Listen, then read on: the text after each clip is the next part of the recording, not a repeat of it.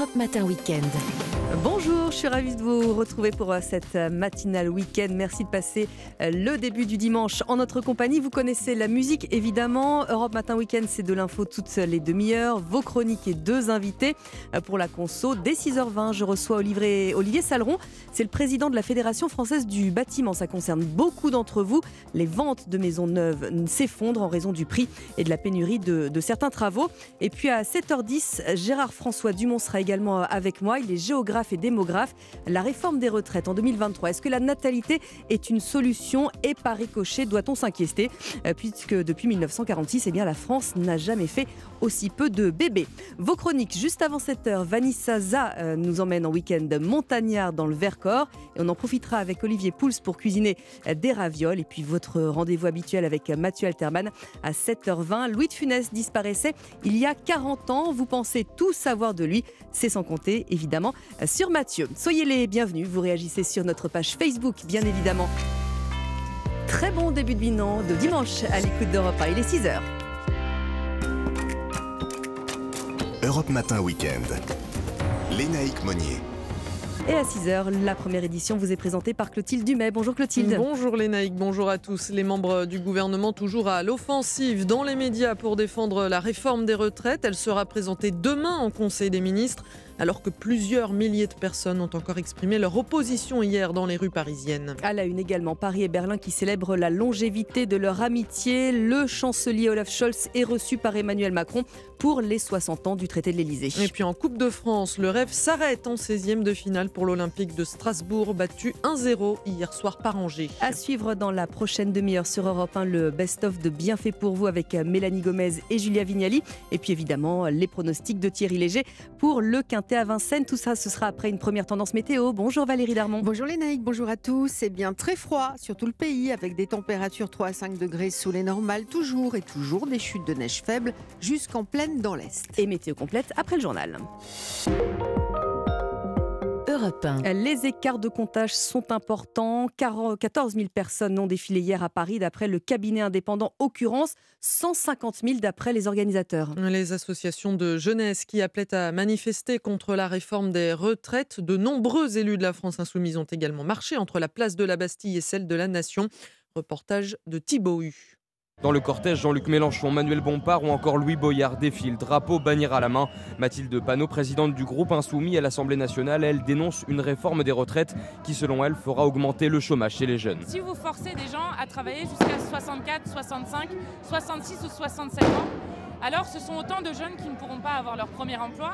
Personne ne veut de cette réforme cruelle et injuste dans le pays. Quand nous avons un rapport de force populaire avec 80% des gens qui y sont opposés, alors euh, vous commencez la bataille avec euh, un rapport de force extrêmement favorable. Et aux côtés de la France insoumise, de nombreux mouvements de jeunesse. Parmi eux, Tristan, 23 ans, est en colère. C'est la première fois qu'il manifeste. Je me dis que j'aurai pas de retraite, je ne pourrai pas travailler plus longtemps, c'est pas possible. Mentalement, c'est impossible. Déjà qu'aujourd'hui, le marché du travail nous épuise, on nous enlève une énorme partie de notre vie. Euh, de toute façon, on peut pas lâcher. Et si on lâche ça, euh, on perd beaucoup de choses. Quoi. Il y a une prochaine mobilisation le 31. Et puis, si la grève est reconduite, euh, bah, on continue. Quoi. Et comme Tristan, ils seront très nombreux à revenir dans la rue si le gouvernement ne recule pas. Prochain rendez-vous le 31 janvier à l'appel des syndicats. Un reportage de Thibaut. Rien n'est joué, répond Gabriel Attal dans Le Parisien. Le ministre des Comptes publics se dit convaincu que le projet de réforme des retraites peut être enrichi avec les syndicats. Mais il y a un point sur lequel on ne tombera pas d'accord, dit-il, c'est de privilégier les impôts sur le travail. Le texte sera donc présenté demain en Conseil des ministres. À la une de l'actualité également, Clotilde Labbé-Pierre, qui est mort il y a 16 ans, jour pour jour, mais sa fondation poursuit son œuvre. Pour venir en aide aux ménages les plus précaires, elle propose notamment des hébergements d'urgence ou des financements pour effectuer des travaux dans les passoires euh, thermiques. Mais avec la flambée des factures énergétiques, Christophe Robert, le délégué général de la Fondation Abbé Pierre, constate que de plus en plus de Français n'arrivent plus à payer leurs factures d'électricité.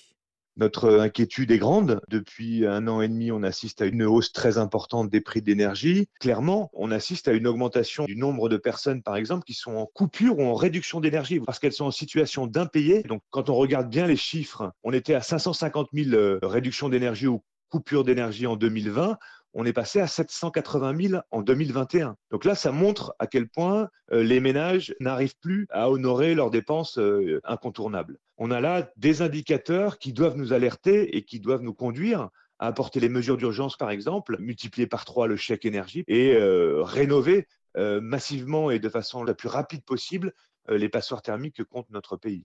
Christophe Robert de la Fondation Abbé Pierre, interrogé par Chloé Lagadou. Autre anniversaire, Clotilde, les 60 ans du traité de l'Élysée. Signé le 22 janvier 1963 pour sceller la réconciliation entre la France et l'Allemagne.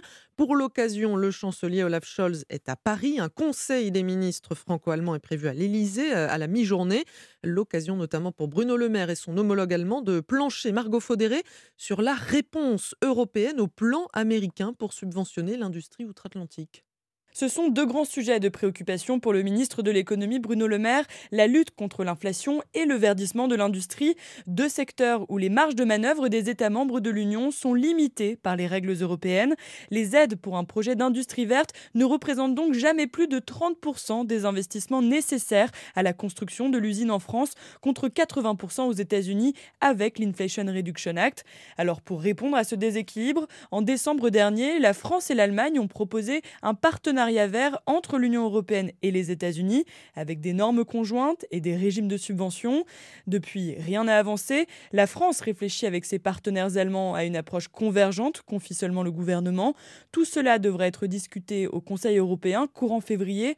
Bruno Le Maire et son homologue allemand doivent aussi se rendre aux États-Unis avec deux commissaires européens dans les prochaines semaines. À l'occasion euh, de ces 60 ans du traité de l'Élysée, Emmanuel Macron et Olaf Scholz euh, signent une tribune dans le journal du dimanche dans laquelle ils évoquent les questions fondamentales concernant l'avenir de l'Europe. Après le Mali, le Burkina Faso demande le départ des troupes françaises d'ici un mois. Plusieurs manifestations ont été organisées ces derniers mois à Ouagadougou en faveur d'un retrait des soldats français qui pourraient être redéployés dans le sud du Niger voisin. Les autorités burkinabèses pourraient en profiter pour se rapprocher de la Russie. À 6h06 sur Europe, un très bon réveil. On passe au sport avec l'Olympique de Strasbourg qui n'a pas réitéré son exploit face à Angers hier soir. Après avoir battu Clermont, le club amateur s'arrête en 16e de finale de Coupe de France. Angers s'est imposé 1-0. De quoi nourrir quelques regrets pour l'entraîneur strasbourgeois, même si Amar Ferjani préfère retenir l'état d'esprit de ses joueurs. J'aurais pas des, regrets éternels parce que les garçons ont réalisé un, gros match et, c'est le football, il faut l'accepter. Ils ont été performants sur le terrain, mais aussi en dehors. C'est-à-dire que moi, en tant que on va dire technicien, je suis fier de, ce qu'ils ont produit, mais au-delà de ça, moi, c'est toutes, toutes ces valeurs qu'ils ont pu, euh, on va dire, disperser à travers la France. Moi, je trouve que, c'est magnifique, euh, on va dire, rassembler autant de supporters, et je parle, je parle même pas de ceux qui étaient devant leur télé. J'espère que ce type de parcours, euh, nous, dans, dans 10 ans, dans 15 ans, dans 20 ans, on va en reparler, qu'on se reverra autour d'un repas pour se remémorer tous ces moments-là. Moi, c'est ce qu'on va retenir. Angers qualifié donc pour les huitièmes de finale de Coupe de France, tout comme les Lyonnais vainqueurs contre Chambéry. Reims a battu les Herbiers. Toulouse s'est imposé face à Ajaccio et ce soir Lille joue contre Pau. Brest affronte Lens. Et c'était le journal de Clotilde Dumais. Merci Clotilde. Valérie Darmon à 6h07 sur Europe 1. On prévient nos auditeurs qui vont faire un footing qu'il va encore falloir se couvrir parce que le ciel est vraiment hivernal. Hein. Eh oui, toute la semaine il va falloir se couvrir hein, parce que là on n'est on pas sorti du froid glacial. Le risque de neige dans l'est persiste en pleine. Le temps reste sec ailleurs. Le froid est accentué par la bise qui souffle de manière sensible sur la plus grande partie de la France, notamment des Hauts-de-France au Limousin en passant par le bassin parisien, le centre, le Val-de-Loire où le ciel est plus nuageux. Euh, euh, aujourd'hui euh, qu'hier, parsemé d'ailleurs de très rares flocons. Là où il va faire le plus beau, c'est en Bretagne. Ah. Voilà, en Bretagne, en Normandie, jusque sur le Pas-de-Calais et jusqu'en Vendée. Et puis sur le Midi-Pyrénées, sur l'arrière-pays provençal. Alors là aussi, attention, il peut neigeoter un petit peu et les nuages sont assez compacts euh, également. Et le thermomètre va rester assez bas aussi. Hein et oui, actuellement moins 4 à Tarbes, à Nantes, à Rennes, moins 3 à Vannes, à Langres, à Rouen, à Abbeville, moins 2 à Besançon, à Cognac et à Caen, moins 1 à Lyon, à Nancy, à Toulon et à Agen, 1 degré à Nîmes et à Brest, 3 degrés à Perpignan et Montpellier. Allez, on reste au chaud. Merci Valérie à suivre sur Europe 1 les pronostics de Thierry Léger pour le Quintet à Vincennes. Dans 10 minutes, mon premier invité, Olivier Saleron, président de la Fédération française du bâtiment. On parlera de la vente de maisons neuves qui s'effondre complètement. À tout de suite. Europe Matin Week-end. Lénaïque Monnier. Merci d'entamer le week-end avec nous le dimanche matin. Avec nous, il est l'heure des pronostics de Thierry Léger à 7h10 sur Europe 1. Bonjour Thierry. Bonjour les naïcs, c'est un magnifique quintet qui nous est proposé cet après-midi sur l'hippodrome de Vincennes, le prix de Cornulier, le championnat du monde au trot monté, et parmi les 18 partants, il est impératif d'accorder un très large crédit au numéro 18, Flamme du Goutier, et 14, Grand Villesse Bleu. La première nommée n'est autre que la tenante du titre, lauréate avec la manière de cette même épreuve l'an dernier. La seconde, elle, s'était classée deuxième sans démériter, et comme ces deux juments n'ont jamais été aussi bien qu'actuellement, nul doute qu'elle devrait une nouvelle fois se disputer activement la victoire. Derrière ces deux favorites très solides, je vous recommande les numéros 10, Anna Desmolles, invaincue en deux sorties dans cette spécialité du trop monté et dont les limites actuelles restent à déterminer, 9, Hirondelle du Rib, rarement déférée des quatre pieds et sachant finir ses courses, et 8, Happy and Lucky, d'une régularité de métronome au plus haut niveau face à l'élite de sa génération. Enfin les numéros 3 Faubourg, 12 Gladys des Plaines et 15 Zarenfass ne sont pas incapables de s'immiscer à l'arrivée de ce quintet agrémenté d'une tirelire d'un million d'euros. Mon pronostic 18, 14, 10, 9, 8, 3, 12 et 15. Merci beaucoup Thierry, bon dimanche. Europe 1, Bien fait pour vous. Julia Vignali et Mélanie Gomez. Euh, Julia et Mélanie euh, qui se demandent ce matin s'il ne faudrait pas apprendre à être bien dans son corps dès l'enfance. Écoutez.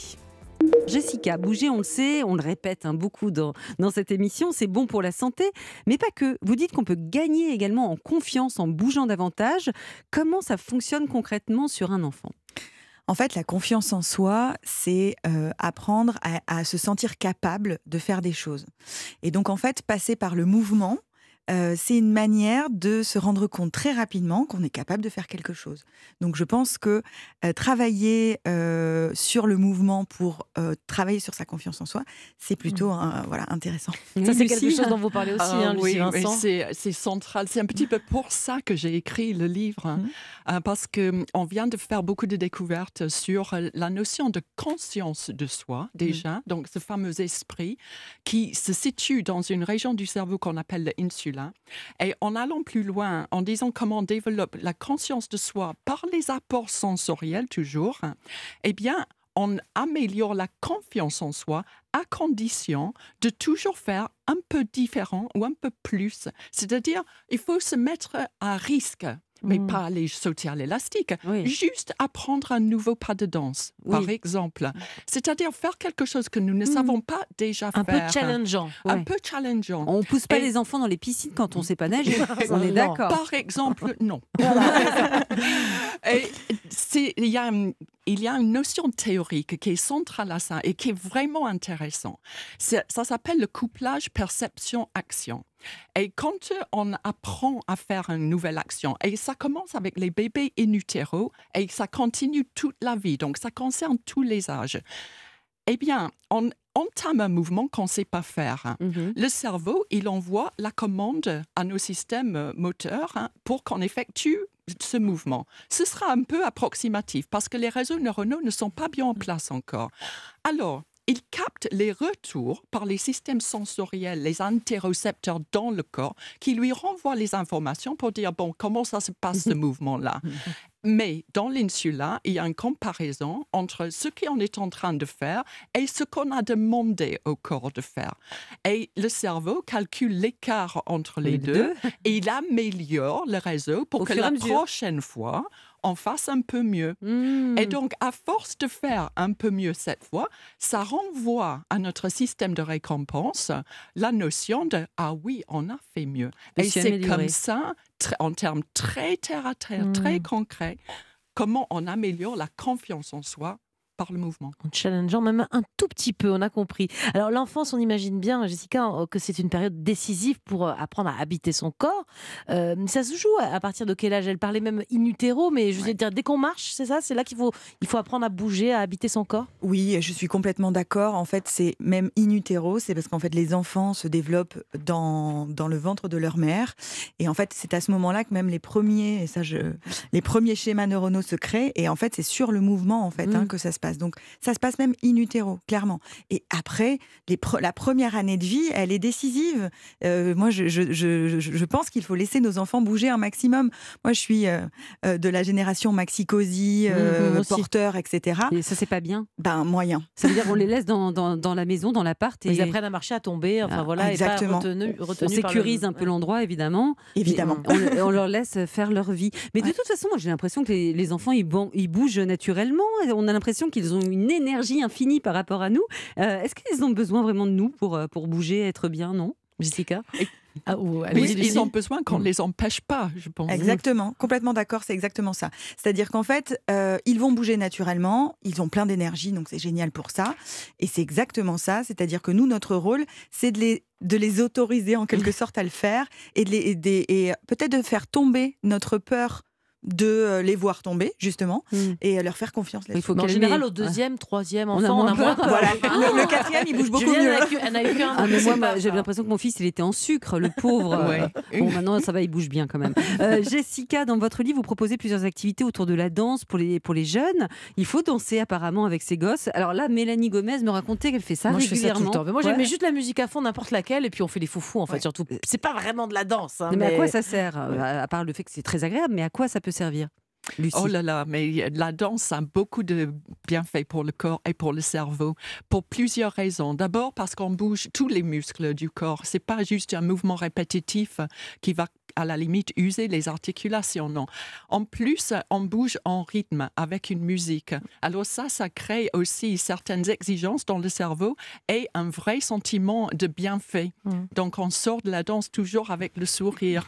On danse souvent en synchronie avec d'autres personnes. Et cette, ce mouvement en synchronie a des effets anxiolytiques. Chez moi, ça remue n'importe comment quand même. Nous, on est plutôt à chacun faire un mouvement, les autres doivent le répéter. Vous voyez, moi, je bouge bien les cheveux, moi, je bouge bien les oreilles, moi, je bouge bien le popotin. Enfin, c'est Mais c'est ça, ça peut être des gestes très simples. Le bras en l'air, up, up, Mm. up, la jambe droite, le bras droit, etc. Et ce qui est assez génial, c'est que en fait, ça crée le lien aussi entre le parent et l'enfant. Moi, c'est quelque chose qui est important pour moi, en tout cas dans, dans ma pratique. C'est vraiment de permettre aux parents et aux enfants de conserver, de renforcer On le se lien. lâche ensemble, en fait. aussi, ça. Exactement. Mais encore faut-il qu'ils sachent euh, le main. euh, La main, le- oui, j'ai pas fait ça quand elle avait six mois. non, mais euh, justement, est-ce qu'il faut nommer quand on danse avec ses gosses Ah, mais oui, les, les mais- parties du corps? Mais il y a toutes les chansons pour les enfants. J'ai un playlist pour mes petits-fils. euh, et- et donc, c'est en anglais. Donc, les chansons, c'est Head, Shoulders, Knees and Toes. Ah oui, on connaît, le fait en même temps, oui. c'est très important pour apprendre son corps. Bien fait pour vous du lundi au vendredi euh, sur Europe 1, bien sûr, entre 11h et midi et quand vous le souhaitez euh, sur europe1.fr. Et puis à propos euh, de podcast, on vous en recommande deux encore ce week-end sur Europe 1. Inséparable avec Michel Cotta, autre grande voix évidemment d'Europe qui raconte les grands duos de la, de la 5e République, les grands duos politiques. Et cette semaine, on s'attache au binôme Jacques Chirac, Lionel Jospin et puis on de la raconte évidemment avec toute la semaine, vous l'avez entendu, cinq regards sur l'affaire Daval. Yeah. Matin Weekend. Léna Egmoni. Merci d'être avec nous sur Europe 1 ce dimanche matin. Il est 16, 6h18, c'est l'heure du journal permanent Clotilde Dumais. La hausse des petites pensions concernera bien aussi les retraités actuels qui ont travaillé au niveau du SMIC. Olivier Dussopt le confirme dans le journal du dimanche. D'après le ministre du Travail, cela concernera 200 000 nouveaux retraités et presque 2 millions de retraités actuels pour un coût d'un milliard d'euros. La branche française de la chaîne russe RT annonce sa fermeture après le gel de ses comptes bancaires. Décision prise en application des sanctions européennes d'après le ministère de l'économie. Moscou promet des mesures de rétorsion contre les médias français en Russie. Comme Sputnik, RT ne pouvait plus diffuser ses programmes à la télé et sur Internet dans l'Union européenne depuis mars 2022, mais la chaîne continuait de produire des contenus consultables sur le web en contournant ce blocage. Le Machu Picchu fermé au public, 400 visiteurs bloqués ont été évacués du plus célèbre site touristique péruvien. Les autorités ont décidé de ne plus le rendre accessible en raison des manifestations qui secouent le Pérou depuis début décembre et qui ont déjà fait 46 morts. Les protestataires demandent la démission de la présidente Dina Boluarte. Et puis des pales d'éoliennes dessinées au centre d'une bûche glacée. À Lyon, le Japon a remporté la Coupe du Monde de pâtisserie placée cette année sous le thème du changement climatique. La France termine deuxième et l'Italie complète le podium. Merci Clotilde, il est 6h19 sur Europe 1, vous restez avec nous. Mon premier invité dans un instant, il s'agit euh, d'Olivier Saleron, président de la Fédération française du bâtiment. On va voir pourquoi, essayer de comprendre pourquoi la demande s'effondre en termes euh, de vente de maisons neuves. À tout de suite. Lénaïque Monnier. Merci d'être avec nous sur Europe 1. Alors un peu avant le journal de 8h, Christophe Bordet euh, nous dira tout à l'heure qu'il est euh, difficile d'emprunter et qu'on ne prête surtout qu'aux riches. Évidemment, les conséquences sont nombreuses et notamment euh, sur le secteur de l'immobilier neuf. On va essayer de, de, comprendre cette hausse et ses conséquences. Bonjour Olivier Saleron. Bonjour. Vous présidez la Fédération française du bâtiment. D'ailleurs, d'abord dans un, dans, un, dans un, premier temps, quelle est la situation du secteur neuf? Écoutez, le secteur neuf, logement souffre beaucoup aujourd'hui. Euh, donc euh, nous, euh, ça fait trois ans que je le dis haut et fort. la crise de logement neuf est devant nous. Donc oui, il y a urgence. Il y a urgence de, construire pour nos concitoyens à la fois du logement pour l'accession, mais aussi et surtout pour le logement social. Et là, c'est compliqué. Et là, ça peut être très grave. Alors, l'une des premières causes de la baisse de l'achat, c'est la hausse des taux et la difficulté à emprunter. C'est un petit peu le, point noir oui, malheureusement, aujourd'hui, on a passé la barre des 50% de refus de prêts euh, par les banques pour les primo-accédants euh, ou les Français disent même moyen plus. Donc là, oui, euh, il y a un resserrement très fort du HCSF, qui est l'organisme en fait qui bride un petit peu et qui contrôle l'obtention des prêts par les banques. Et donc oui, nos concitoyens ont du mal aujourd'hui à acquérir un logement neuf. et ça aussi, c'est très problématique, non seulement évidemment pour l'économie du pays, mais aussi sur le moral des Français. Alors pourquoi les tarifs flambent? Si on veut acheter dans le neuf aujourd'hui C'est vrai que les, les prix ont beaucoup augmenté. Comment ça s'explique? Alors bien sûr, il y a eu des réglementations, surtout sur la maison individuelle, la fameuse RE, réglementation environnementale 2020, euh, qui met ben, effectivement des normes supérieures au niveau écologie, ce qui est très bien, mais ça coûte plus cher, aux environs de plus 8, plus 10% dans un premier temps. Donc ça, c'est compliqué. Et puis, euh, je veux dire, tout le monde aujourd'hui, sait que l'énergie plus donc le prix des matériaux du bâtiment ont augmenté, euh, quelquefois de 10 à 15% Donc oui, aujourd'hui, acheter un bien immobilier, euh, donc du bâtiment ou une maison individuelle, euh, coûte plus cher. Donc c'est pour ça qu'aujourd'hui, tout, tout est en train de se tendre et nous demandons des mesures d'urgence euh, de la part du gouvernement, ou en tout cas de la relance de l'investissement, mais aussi, je veux dire, des efforts supplémentaires sur le logement social. Et là-dessus, je crois qu'il faut qu'on soit entendu. Ça commence, il faut qu'on se batte là-dessus. Alors que demandez-vous précisément? Alors bien sûr, c'est une relance de l'investissement locatif, le statut du bailleur privé, c'est-à-dire on veut arrêter euh, tout ce qui était euh, niche fiscale, aide aux particuliers pour investissement locatif. Donc ça, c'est des choses voilà, qui aujourd'hui ont fait leur temps. On demande un statut vraiment euh, très spécifique pour que nos investisseurs continuent à acheter du logement pour pouvoir les louer aussi à nos concitoyens. Aujourd'hui, c'est un marché bloqué. Et puis, évidemment, sur le logement social, qu'on arrête un petit peu d'embêter, par exemple, tout ce qui est Union sociale de l'habitat, mmh. mais aussi à l'intérieur Action Logement, et qu'on continue vraiment à produire du logement social parce que 4 millions de nos concitoyens attendent un logement en France dit abordable. Et là, c'est une bombe sociale. C'est le ministre du Logement qui le dit lui-même.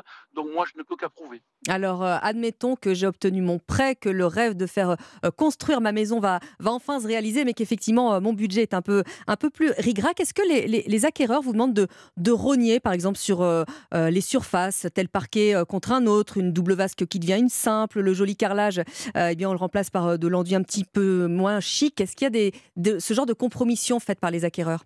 Oui, bien sûr. Alors, les, acquéreurs, qu'ils soient publics ou même privés, donc nos particuliers, quand ils veulent acheter un bien, euh, voilà, comme le matériau coûte plus cher, comme le bien coûte un peu plus cher, eh bien oui, il y a des modifications, il y a des modifications de surface, des modifications de prestations, tout en restant bien évidemment dans la qualité. On fait un petit peu moins mais toujours le mieux possible avec les budgets que l'on peut justement acquérir auprès des banques. Ce qui est compliqué, je le répète aujourd'hui, il va falloir qu'il y ait des actions là-dessus, les prêts à taux zéro, il va falloir qu'il y ait des aides aussi aux primo-accédants pour qu'ils puissent enfin acheter leurs biens, parce que 80% de nos concitoyens rêvent évidemment euh, d'habiter leur logement propre, hein, d'être bah, propriétaire, et évidemment un peu plus en maison individuelle. Alors j'imagine tout de même, euh, Olivier Saléon, qu'à la Fédération française du bâtiment, on a quand même quelques raisons d'être euh, optimiste, en tout cas pour votre secteur. 2023, ça va marquer le tournant de la rénovation énergétique. Là, ça va, ça va vous donner un petit coup de pouce, là, tout de même. Oui, alors on l'a vu, 2021, 2022 a été porté par la rénovation énergétique, la rénovation des bâtiments euh, qui représente 55% du chiffre d'affaires global du bâtiment. Oui, nous sommes portés par la, par la rénovation énergétique et ça va continuer pendant les prochaines décennies, 10, 20, 30 ans. C'est pour ça qu'on reste optimiste. En revanche, nos concitoyens doivent aussi pouvoir se loger et la rénovation énergétique ne suffira pas. Il faut construire plus plus durable, plus écologique, mais il faut construire plus. Donc, ces problèmes de banque, ces problèmes aussi de non-artificialisation des sols, c'est plus difficile de trouver des terrains, le foncier est en train d'augmenter. Tout ça barre la route à nos concitoyens pour devenir soit propriétaires, soit pour acquérir un bien. Et ça, c'est compliqué aujourd'hui.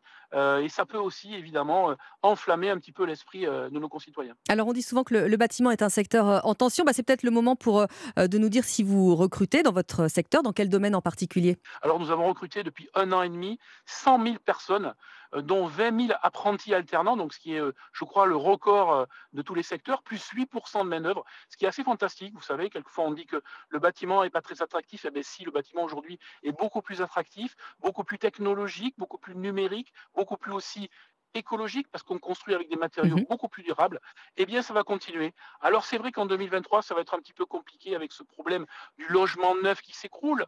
Donc on ne prévoit pas énormément, on ne prévoit pas des dizaines de milliers de recrutements dans le bâtiment, mais il n'est pas trop tard. Avec certaines mesures, on peut continuer cette progression. Euh, vous savez, il y a deux ans, j'avais dit qu'on était capable euh, d'embaucher 150 000 personnes euh, en moins de deux ans. Je crois que l'objectif est encore possible, justement en recrutant eh nos concitoyens et puis aussi des gens qu'on forme et qui se réorientent. Donc ça, c'est plutôt positif. Eh bien, merci beaucoup Olivier Saléron d'être venu nous en parler ce matin pour, sur Europe 1. Vous êtes, je le rappelle, le président de la Fédération française du bâtiment. Bonne journée et c'est Zazie qui vous réveille avec ce nouveau titre en couleur sur Europe 1. Europe Matin Weekend. Lénaïque Monnier. Merci d'avoir choisi Europe 1 pour euh, attaquer de bon pied, on l'espère, votre dimanche matin. Il est 6h30, lors d'un nouveau journal. Bonjour Clément Barguin. Bonjour Lénaïque, bonjour à tous. Dans un silence lourd, près de 2000 personnes ont défilé hier pour rendre hommage à Tidiane, cet adolescent de 16 ans poignardé à mort devant son lycée à Thiers dans le Val-de-Marne. En exclusivité pour Europe 1, le grand reporter Régis Le Sommier, actuellement à Bakhmout en Ukraine, dépeint des combats d'une rare intensité. Kiev déplore l'indécision générale de ses alliés occidentaux euh, qui refusent de lui fournir des chars lourds. Et puis pour la première fois, le candidat français au concours du Bocuse d'Or est une candidate. Portrait de cette jeune chef prodige de 25 ans à la fin de ce journal. Au programme de votre prochaine demi-heure sur Europe 1, Philippe Legrand qui s'entretient avec l'écrivain et navigateur Yann Kefelec pour la balade du dimanche direction le Vercors pour un week-end montagnard et pour le repas de ce midi, les ravioles d'Olivier Pouls sont au menu. Mais avant cela, la tendance météo Valérie. Eh bien, la grisaille qui domine sur une bonne moitié est du pays sous des températures glaciales. Et on voit ça en détail juste après le journal. Europe 1. À Thiers, dans le Val-de-Marne, une marche blanche était donc organisée hier pour rendre hommage à Tidiane, tuée devant son lycée. Cet adolescent est mort lundi dernier, blessé par des coups de couteau à quelques mètres seulement de son établissement. C'est d'ailleurs là que s'est terminée la marche blanche à laquelle 2000 personnes ont assisté. L'émotion est toujours très vive, Chloé Lagadou. Rose blanche à la main et t-shirt blanc enfilé par-dessus leur manteau, les participants marchent en silence. Parmi eux, Bielko, il a les larmes aux yeux en repensant à Tidiane. C'était un enfant qui était vraiment calme, il rendait service. Tidiane, quand il sortait à l'école, il partait aller chercher mon fils pour l'amener à la maison. C'est comme si je perdis un fils. Depuis le drame, Faoudia ne peut s'empêcher d'avoir peur pour ses deux enfants scolarisés dans le même établissement que l'adolescent. Moi j'ai peur parce que je suis seule avec mes enfants. Je pense même à arrêter le travail, vous voyez. Pour ça, pour les accompagner tous les jours à l'école, au lycée, et voilà quoi. C'est difficile. Sur le chemin, une gerbe de fleurs blanches est déposée à l'endroit où Tidiane a été poignardée lundi. Quelques mètres plus loin, la marche s'arrête devant les grilles du lycée de l'adolescent. Sa sœur Mina, émue aux larmes, s'adresse à la foule.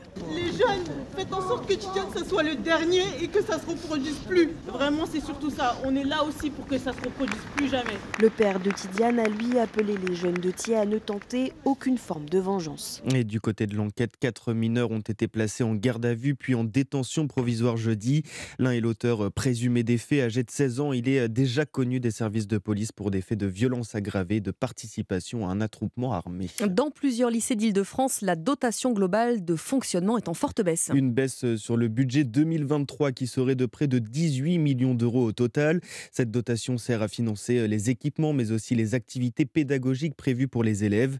Une décision euh, prise pour faire face à la hausse, à la hausse des coûts de l'énergie qui n'est pas du goût des directeurs d'établissement Nina Droff. 100 000 euros en moins au lycée technologique de Bessières, des fonds de réserve divisés par deux au lycée de Lagny-sur-Marne. Le constat est le même dans plusieurs établissements franciliens. Les sommes de leurs fonds de roulement ont été drastiquement diminuées par la région. L'établissement de Jean-François Gué, responsable du syndicat FSU en Ile-de-France, a été amputé de 80 000 euros. Ce qui n'est pas rien dans un fonctionnement d'un lycée, hein, je peux vous dire. Les gestionnaires gardent des fonds de réserve tout simplement parce qu'ils préparent des dépenses à venir. Des achats pour la cantine, euh, euh, du matériel d'entretien, euh, des photocopieuses, vous voyez. Des prélèvements qui n'ont pas été discutés avec les chefs d'établissement ni les syndicats. On a découvert ça, il n'y a eu aucun dialogue en amont, il n'y a aucun dialogue avec les établissements. C'est incompréhensible. On ne sait pas pourquoi ces établissements-là passent là, on ne sait pas. De son côté, la région affirme que les dotations n'ont pas baissé au niveau global et que cette répartition tient mieux compte de l'état réel de la trésorerie. Nina Droff du service Société d'Europe 6h34 sur Europe 1, l'actualité à l'étranger et près de 11 mois après le déclenchement de l'offensive russe en Ukraine, l'affrontement militaire entre Moscou et Kiev ne faiblit pas. L'Ukraine qui a déploré hier l'indécision générale de ses alliés occidentaux qui se sont refusés la veille à lui fournir des chars lourds, des hésitations qui provoquent de nouveaux morts selon un conseiller de Volodymyr Zelensky, d'autant plus que dans le même temps, l'armée russe annonce avoir mené une contre-offensive dans la zone de Zaporizhia. Sur cette question de l'armement, Europe 1 a pu joindre le grand reporter Régis Le Sommier sur le front. Il répondait hier aux questions de Pierre de Villeneuve dans Europe Soir Weekend. Oui, ces chars qui n'arrivent toujours pas et on sent bien que du côté russe, en tout cas, la panoplie de tous les armements est, déployée. On a régulièrement euh, des MiG dans le ciel, donc il y, a, un appui aérien aussi aux offensives d'artillerie. On voit bien qu'il y a beaucoup de munitions, donc euh, c'est aussi un problème qu'ont les Ukrainiens d'être ravitaillés. C'est une situation sur laquelle aujourd'hui euh, les Russes essayent de prendre l'avantage. Ils ont progressé également dans la zone de Zaporizhia et dans l'endroit où on est, il n'y a pas encore eu d'offensive, mais euh, il y a quand même une préparation euh, de ce qui pourrait être une offensive, on le sent bien. Ici, il y a vraiment beaucoup, beaucoup de choses, des armes légères, des armes moins légères euh, et des chars lourds. Pour conclure, c'est que le temps peut être aussi un, désavantage s'il doit y avoir un hiver trop peu rigoureux pêcher un certain nombre de, notamment des chars lourds d'avancée. Voilà le grand reporter Régis Le Sommier depuis euh, Barkmout en Ukraine. Retour en France, euh, Clément, avec euh, Lyon, où nous nous dirigeons à présent pour terminer ce journal, puisque c'est en ce moment qu'a lieu le CIRA, c'est le salon de l'hôtellerie, de la restauration et de l'alimentation. Et point d'orgue de ce salon, le Bocuse d'Or, un concours qui récompense la meilleure équipe nationale de cuisine qui démarre aujourd'hui et qui va se terminer demain. La France a gagné la dernière édition de ce concours en 2021 après des années de disette. Et cette année, le candidat français est une candidate pour la toute première fois. C'est une femme qui représente la France. Naïs Pirolet, 25 ans, son portrait avec notre correspondant à Lyon, Jean-Luc Boujon. Avec sa silhouette frêle et son visage juvénile, c'est peu de dire que Naïs Pirolet n'a pas le physique de l'emploi. Pourtant, c'est bien elle, la chef, qui tout à l'heure emmènera la Team France au Bocuse d'Or.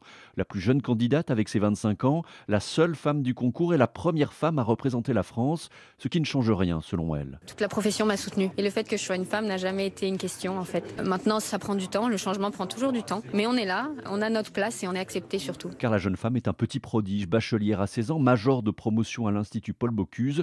Et ce qui compte pour elle, c'est Oser, oser faire les choses, oser croire en ses rêves. Quand je me suis inscrit aux sélections France, je me suis dit, t'as rien à perdre. Au pire, t'y arrives pas. Et si t'y arrives, c'est que du bonus. Une jeune femme qui a aussi la confiance d'Anne-Sophie Pic, la chef 3 étoiles de Valence. Moi, je suis très fière qu'elle représente la France. Aujourd'hui, les cuisines sont tellement mixtes. Les femmes ont fait leur place aussi. Puis, elle est terriblement douée. Pour l'emporter, Naïs Pirolet devra réussir deux épreuves un repas pour enfants autour de la courge, puis une recette à base de Lot et de Saint-Jacques. Le tour en 5h30, pas plus. Lyon, Jean-Luc Boujon, Europe 1. Voilà la finale du Bocuse d'Or qui aura lieu demain. Et hier, le Japon a remporté la Coupe du Monde de la pâtisserie. Avec une bûche, vous nous avez mis euh, en appétit. Merci Clément Barguin.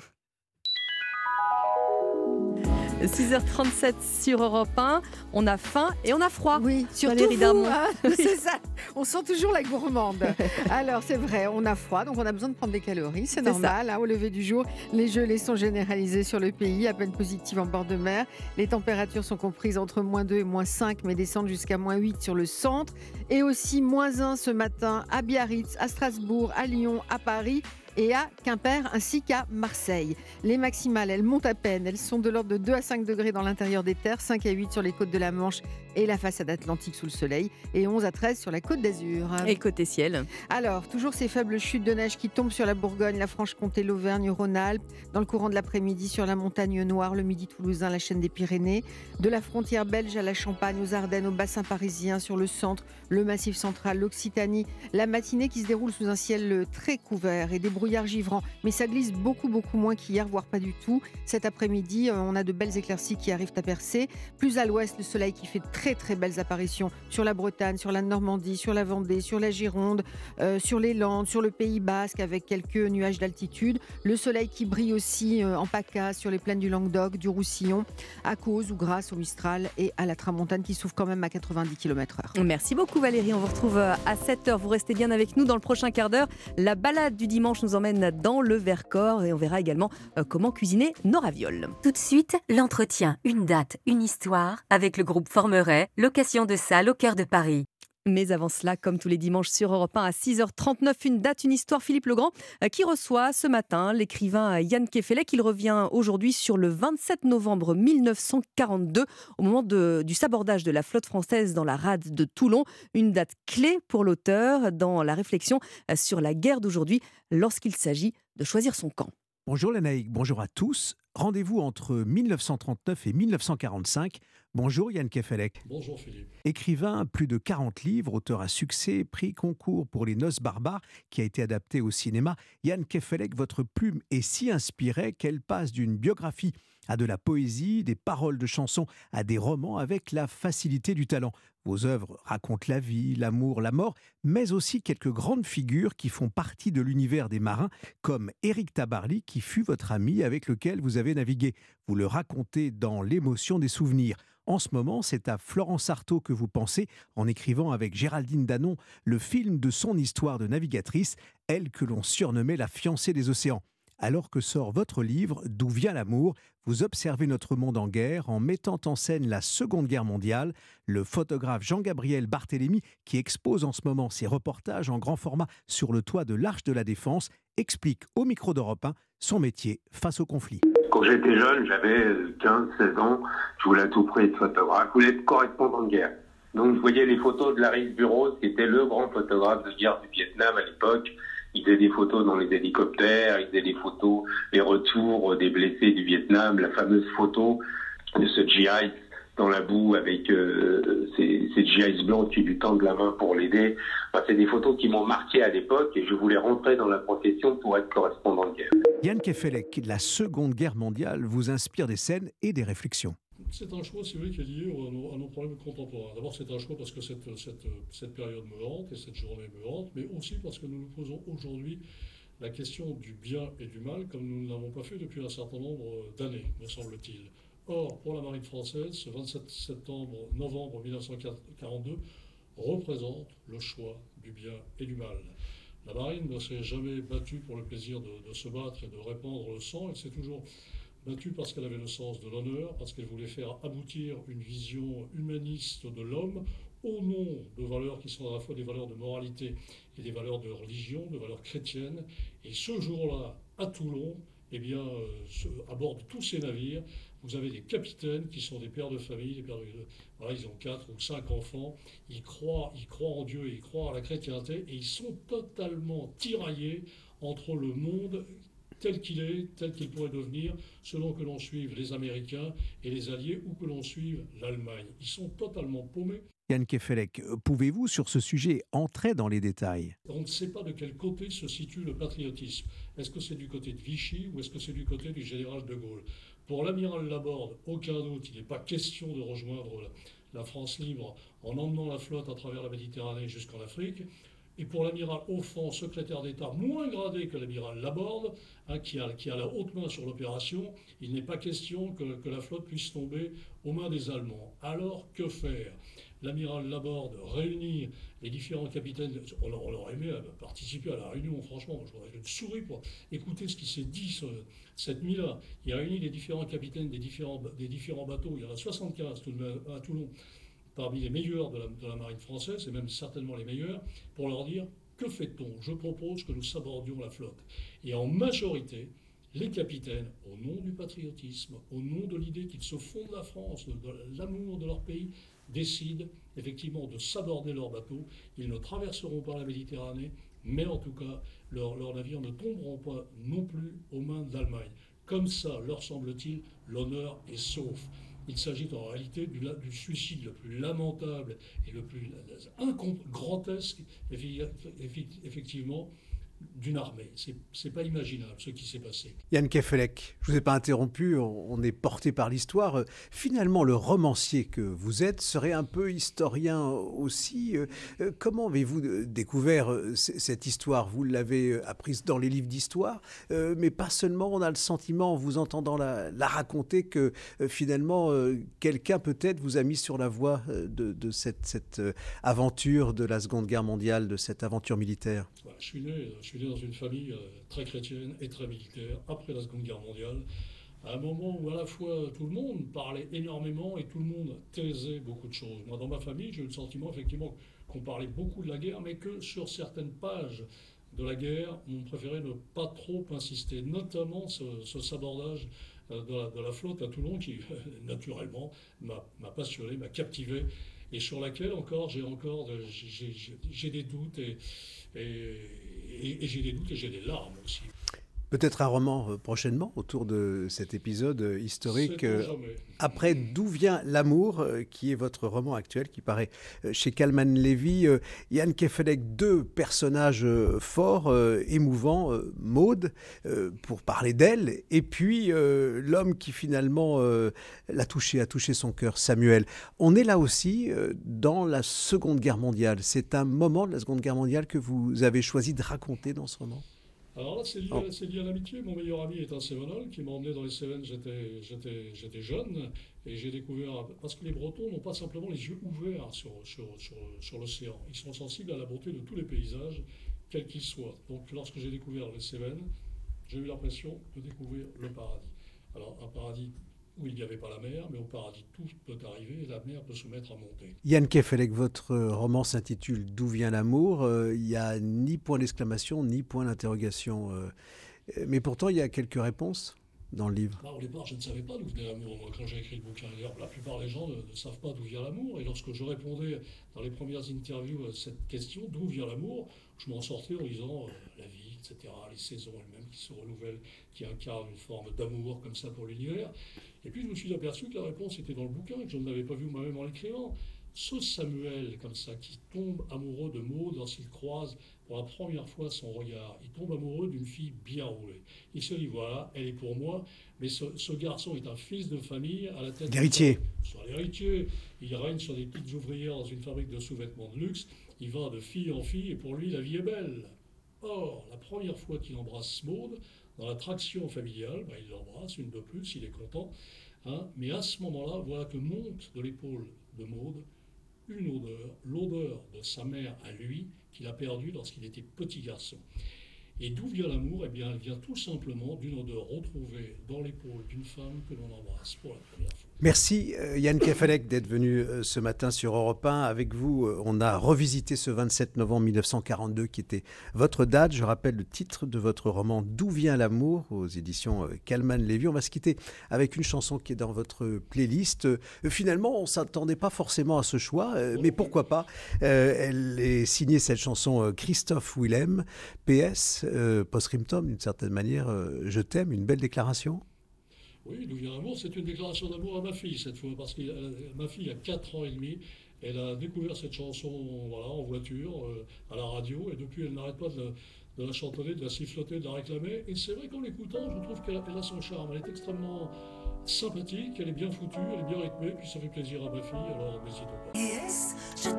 Christophe Oulem, le choix de Yann Kefelec, invité de Philippe Legrand, que vous retrouvez évidemment tous les dimanches vers 7h20 sur Europe 1 et Europe 1.fr. C'était l'entretien Une date, une histoire avec le groupe Formeret. Avec plus de 170 salles rénovées et équipées, le groupe Formeret accueille vos réunions, séminaires, formations. Plus d'infos sur formeret.fr. Europe Matin Weekend. Il est quasiment 7h10 sur Europe 1. Bon réveil avec le journal permanent de Clément Barguin. Le résultat est clair et net. Le temps des votes est terminé. C'est ce que clame Olivier Faure. Le premier secrétaire sortant du Parti Socialiste réaffirme dans les colonnes du journal du dimanche avoir été réélu lors du vote des militants. Une sortie irresponsable selon son adversaire Nicolas Mayer-Rossignol, alors que la commission de récollement qui doit analyser les résultats n'a pas encore rendu ses conclusions. Journée de commémoration à Paris à l'occasion du 60e anniversaire de la signature du traité de l'Elysée qui scelle l'amitié franco-allemande. Emmanuel Macron reçoit le chancelier Olaf Scholz. Ils tenteront de relancer leur relation jusqu'ici refroidie, notamment sur l'économie et les questions de défense. Le Burkina Faso demande le départ des troupes françaises de son sol dans un délai d'un mois. Plusieurs manifestations ont récemment eu lieu à Ouagadougou pour exiger le retrait de la France de ce pays sahélien. La euh, ce pays qui héberge un contingent de près de 400 forces spéciales. Et puis en football, Angers euh, qualifié pour les huitièmes de finale de Coupe de France, tout comme les Lyonnais vainqueurs contre Chambéry. Reims a battu les Herbiers, Toulouse s'est imposé face à Ajaccio. Ce soir, Lille joue contre Pau, Brest affronte Lens. Merci Clément, vous restez bien sur Europe 1 dans un instant, on part en balade dans le Vercors et Olivier Pouls nous donnera deux idées de recettes pour cuisiner des ravioles. A tout de suite. Europe Matin Weekend, Lénaïque Monnier. La balade du dimanche, Vanessa Za, Olivier Pouls, bonjour à tous les deux. Bonjour à tous. Bonjour les amis. Alors ce matin, on va partir dans le Grand Blanc, Vanessa. On va se balader en plein cœur. Oh, bah c'est, on marche dans la neige là. On nous en est dans le Vercors. Il y en a là, pour le coup, il y en a. Hein. la, la, foulée blanche, c'est le nom de week-end que vous nous proposez. Ben oui, parce que c'est l'événement majeur du ski nordique français. Ça se déroule à Autran et c'est vraiment l'occasion de découvrir ce petit coin de, de, montagne qui est authentique et montagnard, mm. qui est secret. On ne sait pas pour rien que c'était le, le lieu de la, la résistance, bah, le hall de la résistance en 39-45. Moi, j'ai un coup de cœur pour cette partie euh, nord, celle des quatre montagnes. On est autour des villages donc euh, d'Autran, de Néodre, euh, de Lens-en-Vercors, de Villard-de-Lans. c'est un grand plateau, c'est entouré donc de forêts, de sommets, bien enneigés, comme vous l'avez dit, mmh, Olivier, évidemment. Voilà. Et notre guide du jour, Yann Gouffot, qui travaille au bureau de montagne Pied Vert, propose des balades à pied ou en raquette assez originales des escape games sauvages. Vous allez partir sur les traces du Yeti qui a perdu euh, sa gourde en peau de bouquetin. Ça peut être aussi euh, des activités d'aventure trappeur, c'est-à-dire que vous allez apprendre euh, des techniques euh, de survie. Alors c'est une initiation à la survie, apprendre à, à, faire un feu, apprendre à faire un abri, un igloo, reconnaître quelques plantes comestibles, même si en ce moment c'est un petit peu plus compliqué, ça c'est plutôt en été. et puis après on a tout aussi des, des randos de découverte de la faune sauvage pour partir bah, sur les traces des animaux sauvages. Ça peut être sur les traces des loups, ça peut être sur les traces du bouquetin, du chamois. Euh, et, en hiver, ce qui est super, c'est qu'on a plein de traces dans la neige et qui nous permet de, pister ces animaux et voir un peu les, traces et indices qu'ils laissent sur, sur leur passage. C'est à faire en famille, ça, hein, j'imagine, parce que c'est vraiment euh, sympa. Le coup, du, le coup du Yeti, là, c'est plutôt, euh, plutôt amusant. Alors, si on continue dans le côté dépaysement, Vanessa, autre découverte à nous suggérer ce matin. Alors, un endroit complètement hors du temps. Ça s'appelle euh, l'auberge de Malater, c'est à Villard-de-Lans. Alors vous êtes quelque part entre le 18e et le 20e siècle. Ah on est à la ah, recherche. Hein. C'est le 19e entre les deux. Au milieu, de la fin. Merci Olivier. vous êtes trop euh, terre à terre. Pas, pas du tout. Parce qu'il y a ni eau, ni électricité. Ah et c'est Lydia Chaverdalix et puis sa fille qui prend le relais, qui vous prépare bah, vos plats sur une cuisinière à bois. Mmh. Euh, et elles font vivre le lieu autour de contes et légendes. un pays sans légende est comme un arbre sans racines, mmh. condamné à mourir de froid, dit Lydia. Et donc en plus d'être immergé dans cette ambiance très particulière. On apprend énormément de choses et des choses étonnantes sur l'universalité des contes. Figurez-vous qu'il existe 270 versions du Petit Chaperon ah Rouge. Bah, moi, je ne savais pas du tout. Lydia nous donne, ah elle, sa version locale. C'est une histoire de chaussures rouges et dans le Vercors, elle a à voir avec le diable et non pas avec le loup. Le loup était un animal qui faisait partie du paysage euh, courant, commun, quotidien. En revanche, le diable, comme on était celto-ligure, c'est-à-dire qu'on était polythéiste, et puis la religion monothéiste progressivement s'est installée, et le diable, c'était euh, ce que monsieur le curé nous mettait en avant comme euh, étant la plus grande crainte et ce dont nous devions nous protéger. Donc l'histoire des chaussures rouges, c'est une histoire qui a à voir avec le diable. Ah, les souliers à la place mmh, de la cape, ça c'est euh, original. Bon, il reste quand même le loup, il reste quand même la galette, pots de beurre et la grand-mère. On, hein, est bien d'accord. Et le diable finalement qui est toujours là. Voilà, qui est toujours là. On en a appris euh, beaucoup ce matin. où est-ce qu'on peut se loger? À la Buff, à Autran. C'est un hôtel-restaurant qui a adopté bah, une démarche globale, écologique de A à Z. c'est très accessible, c'est pas cher et belle rencontre avec ce couple. Eh ben, merci beaucoup Vanessa, on va rester un peu dans les parages, mmh. Olivier, avec vous euh, ce matin euh, pour euh, cuisiner des ravioles. Parce qu'on est vraiment dans le. je voulais en faire ce week-end, ça tombe bien. Eh ben, ça tombe bien sur une cuisinière à bois, par exemple. C'est vrai que c'est sympa ah, de cuisiner là-dessus. on pense que les Italiens ont le monopole du ravioli ou de la raviole, mais pas du tout. Alors, on ne sait pas exactement à, qui et on, le doit, peut-être même aux Chinois. Donc autant vous dire que ça remonte à très très longtemps. Mais en tout cas, dans le Dauphiné, c'est certain que c'est une recette qui est très ancienne, mm. peut-être même du temps de l'Antiquité. On préparait déjà ce qu'on appelait à l'époque des rissoles. Et elles étaient non pas cuites dans l'eau, mais cuites dans de l'huile. Elles étaient frites. Ah, frites, d'accord. Technique un petit peu différente. Mais ça devait probablement être très bon, c'était de la pâte. Euh, et les farces variaient en fonction euh, des régions, des saisons et des moyens. Oui. Alors, euh, quand on n'avait pas beaucoup de moyens, c'était généralement farci avec des raves, avec des légumes. Quand on avait plus de eu peur. moyens. J'ai eu peur, j'ai compris des rats. Non, non, des raves. Des raves, on a Des raves. Vous êtes pareil. Des, des légumes racines. Pourtant, on n'a pas des boules caisses dans les oreilles. Non, après, quand on était un peu plus aisé, on farcissait avec de la viande. On a des traces euh, écrites en 1491 euh, de ravioles qui euh, intégraient le repas des moines dans Mm. la région et qui étaient servis euh, dans du bouillon. Donc là, on se rapproche quand même franchement de ce que mal. sont aujourd'hui ouais. ces fameuses euh, ravioles de Romans sur Isère.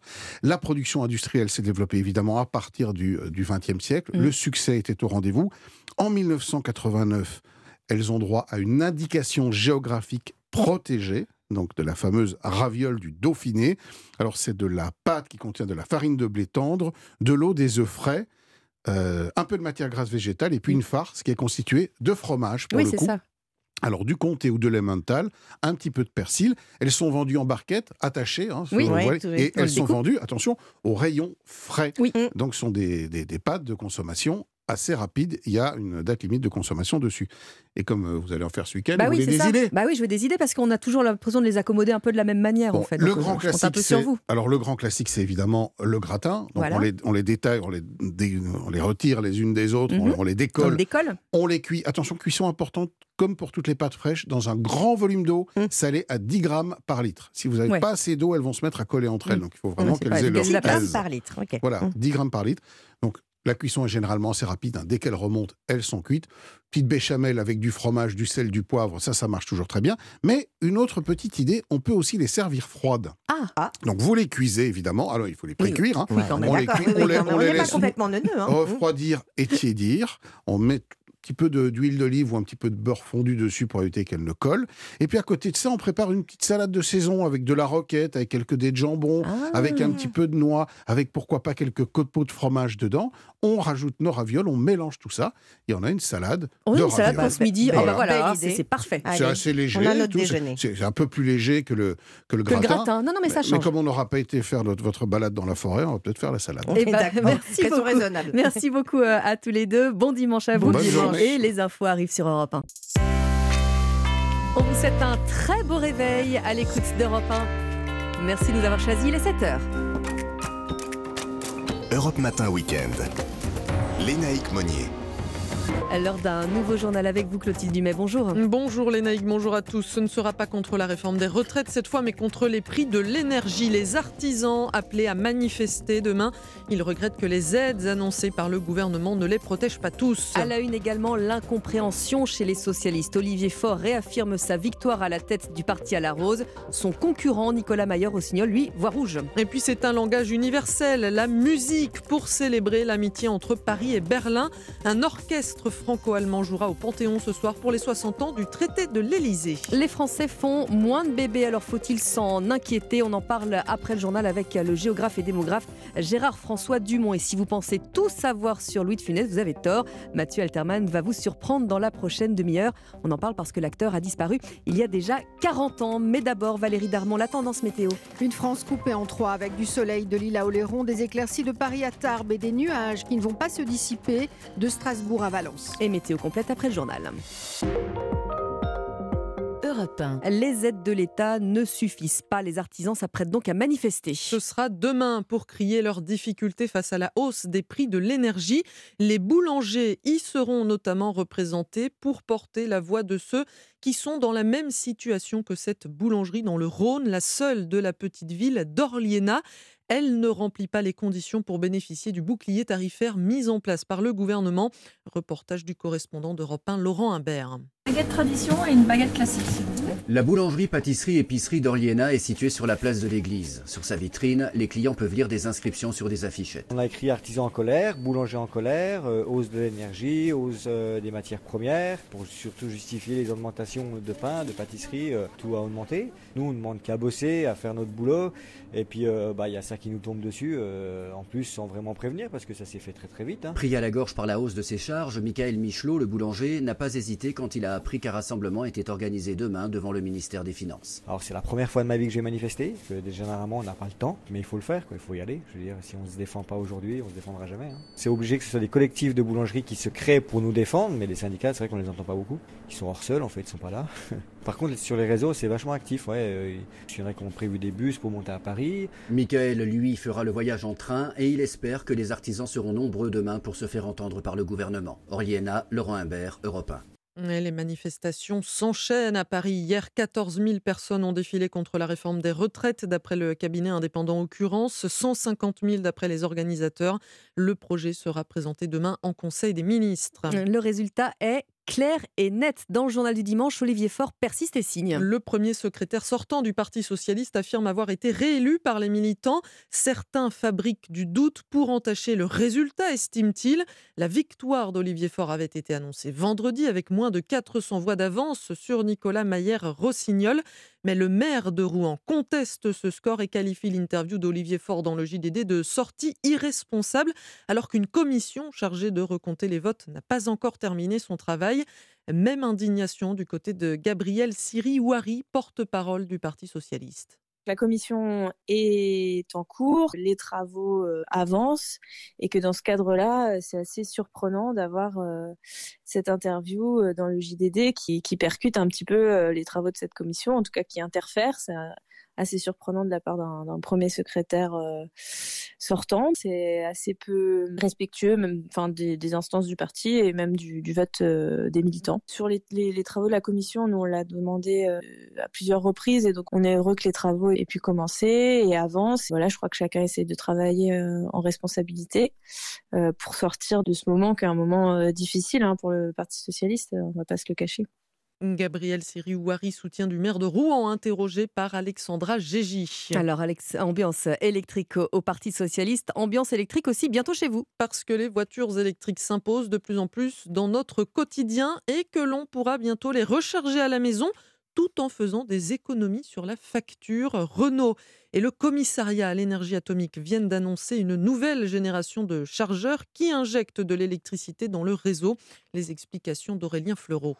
Gagner de l'argent grâce à votre voiture électrique, ce sera peut-être un geste du quotidien en 2030 avec l'arrivée de chargeurs bidirectionnels, c'est-à-dire capables de recevoir de l'électricité mais aussi d'en distribuer. En clair, vous chargez quand il y a beaucoup d'électricité disponible, par exemple la nuit, et vous en réinjectez dans le réseau ou dans votre maison quand il y a des besoins, par exemple le soir vers 19h. Parmi les projets les plus aboutis, le fruit des recherches entre le CEA et Renault qui verra le jour en 2027, un chargeur plus compact et surtout plus performant. Jean-François Salessi, responsable des technologies avancées du constructeur. Avec la multiplication des véhicules, vous savez qu'on va passer au, tout électrique en 2035. C'est des capacités de stockage qui vont se multiplier et qui vont permettre d'être utilisées pour équilibrer le, le réseau électrique. De nombreuses expérimentations existent déjà aux États-Unis par exemple, des pick-up Ford ont déjà alimenté des foyers en panne après des ouragans ou pendant une tempête de neige. Les précisions d'Aurélien Fleureau pour Europe 1. 7h06 sur Europe 1 et le traité de l'Elysée qui a 60 ans aujourd'hui. Signé le 22 janvier 1963 pour sceller la réconciliation entre la France et l'Allemagne.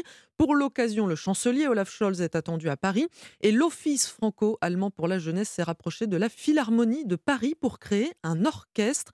70 jeunes musiciens de France et d'Allemagne qui donneront un concert ce soir au Panthéon devant plusieurs personnalités des deux pays. Pour Europe 1, Delphine Schills a assisté aux répétitions. Ils sont deux par pupitre en fonction de leur niveau et annotent ensemble leur partition. Parmi eux, Niamey, 12 ans, fait vibrer son violoncelle. Loin de la politique, c'est la musique qui lui parle, celle du répertoire allemand qu'il découvre. Ça change un petit peu de ce qu'on peut jouer par exemple en conservatoire. C'est quelque chose de plus euh, épanouissant. Ça donne envie de continuer de jouer parce que c'est mélodique, ça s'entend bien. Beethoven, Brahms et Offenbach.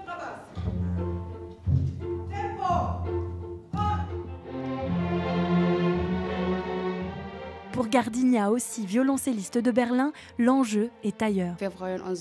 On a hâte de montrer à quel point on a travaillé et répété et montrer qu'on peut faire quelque chose de sérieux.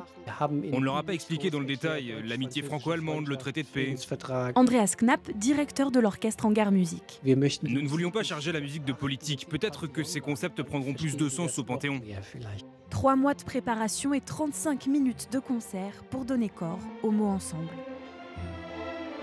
La concert à 18h30 au Panthéon. On peut le suivre en direct hein, sur internet sur Arte Concert ou bien sur Philharmonie Live. Merci beaucoup Clotilde.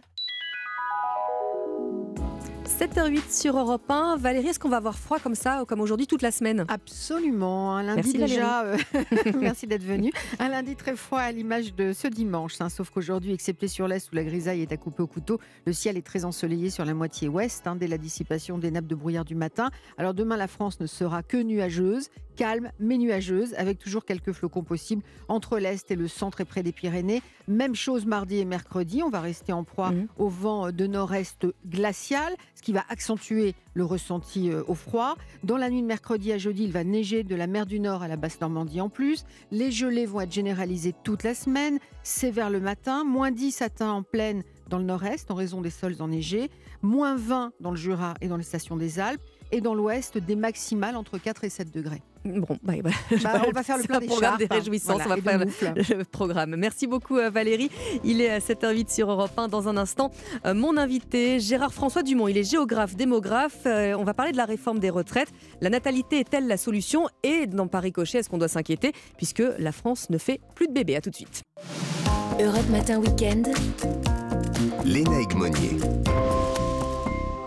Euh, Nous traitons de, bah, de deux actualités ce matin sur Europe 1, puisque les deux sont étroitement liés. D'abord, euh, la retraite qu'il faut financer. Pour cela, on le sait, il faut des actifs. Et pour qu'il y ait de nouveaux actifs, eh bien, il faut une natalité vaillante. Or, et c'est la deuxième donnée de l'équation, la France n'a jamais connu un si, tôt, un si faible taux euh, de natalité depuis euh, 1946. J'en parle ce matin avec euh, Gérard François Dumont. Bonjour. Bonjour. Alors, vous êtes euh, démographe, géographe, vous présidez la revue Population et Avenir.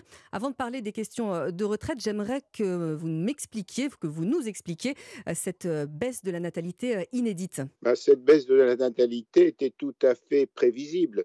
En effet, lorsque l'on étudie toutes ces dernières décennies l'évolution de la natalité en France, on voit qu'elle a toujours été corrélée à l'évolution des politiques familiales. Donc, lorsqu'il y a eu des mesures positives de politique familiale, eh bien, la fécondité a remonté. Et quand il y a des décisions négatives de politique familiale, la euh, fécondité baisse. Et donc, euh, dès 2014, lorsque de nombreuses décisions ont été prises pour raboter la politique familiale, ben, j'ai pu annoncer que la fécondité allait baisser. Et effectivement, ce- c'est ce qui s'est produit euh, parce que les Français, face à ce rabotage de la politique familiale, sentent bien que l'État les aide moins lorsqu'ils accueillent un enfant et, éprouvent davantage de difficultés à concilier vie professionnelle et vie familiale. Alors pour recontextualiser, hein, c'était euh, euh, sous François Hollande, hein, on rappelle les grandes lignes de cette euh, politique familiale, la diminution du complément de mode de garde, le plafonnement fortement abaissé du quotient familial, la mise sous condition de ressources des allocations familiales. Et donc là, vous constatez que c'est le point de départ. Emmanuel Macron, lui, n'a pas non plus relancé euh, une politique de natalité. Il le devrait? Alors, je voudrais d'abord quand même ajouter un autre élément qui est souvent oublié dans le rabotage de la politique familiale, euh, c'est que sous le quinquennat Hollande, euh, l'État a considérablement diminué les dotations financières aux collectivités territoriales. Et donc, le résultat, même si les maires ne le crient pas sous les toits, c'est qu'ils ont diminué considérablement les projets de crèche ou de relais assistance maternelle. Et effectivement, on en a construit beaucoup moins que ce qui avait été prévu. Et donc, la conciliation vie professionnelle, vie familiale est plus difficile.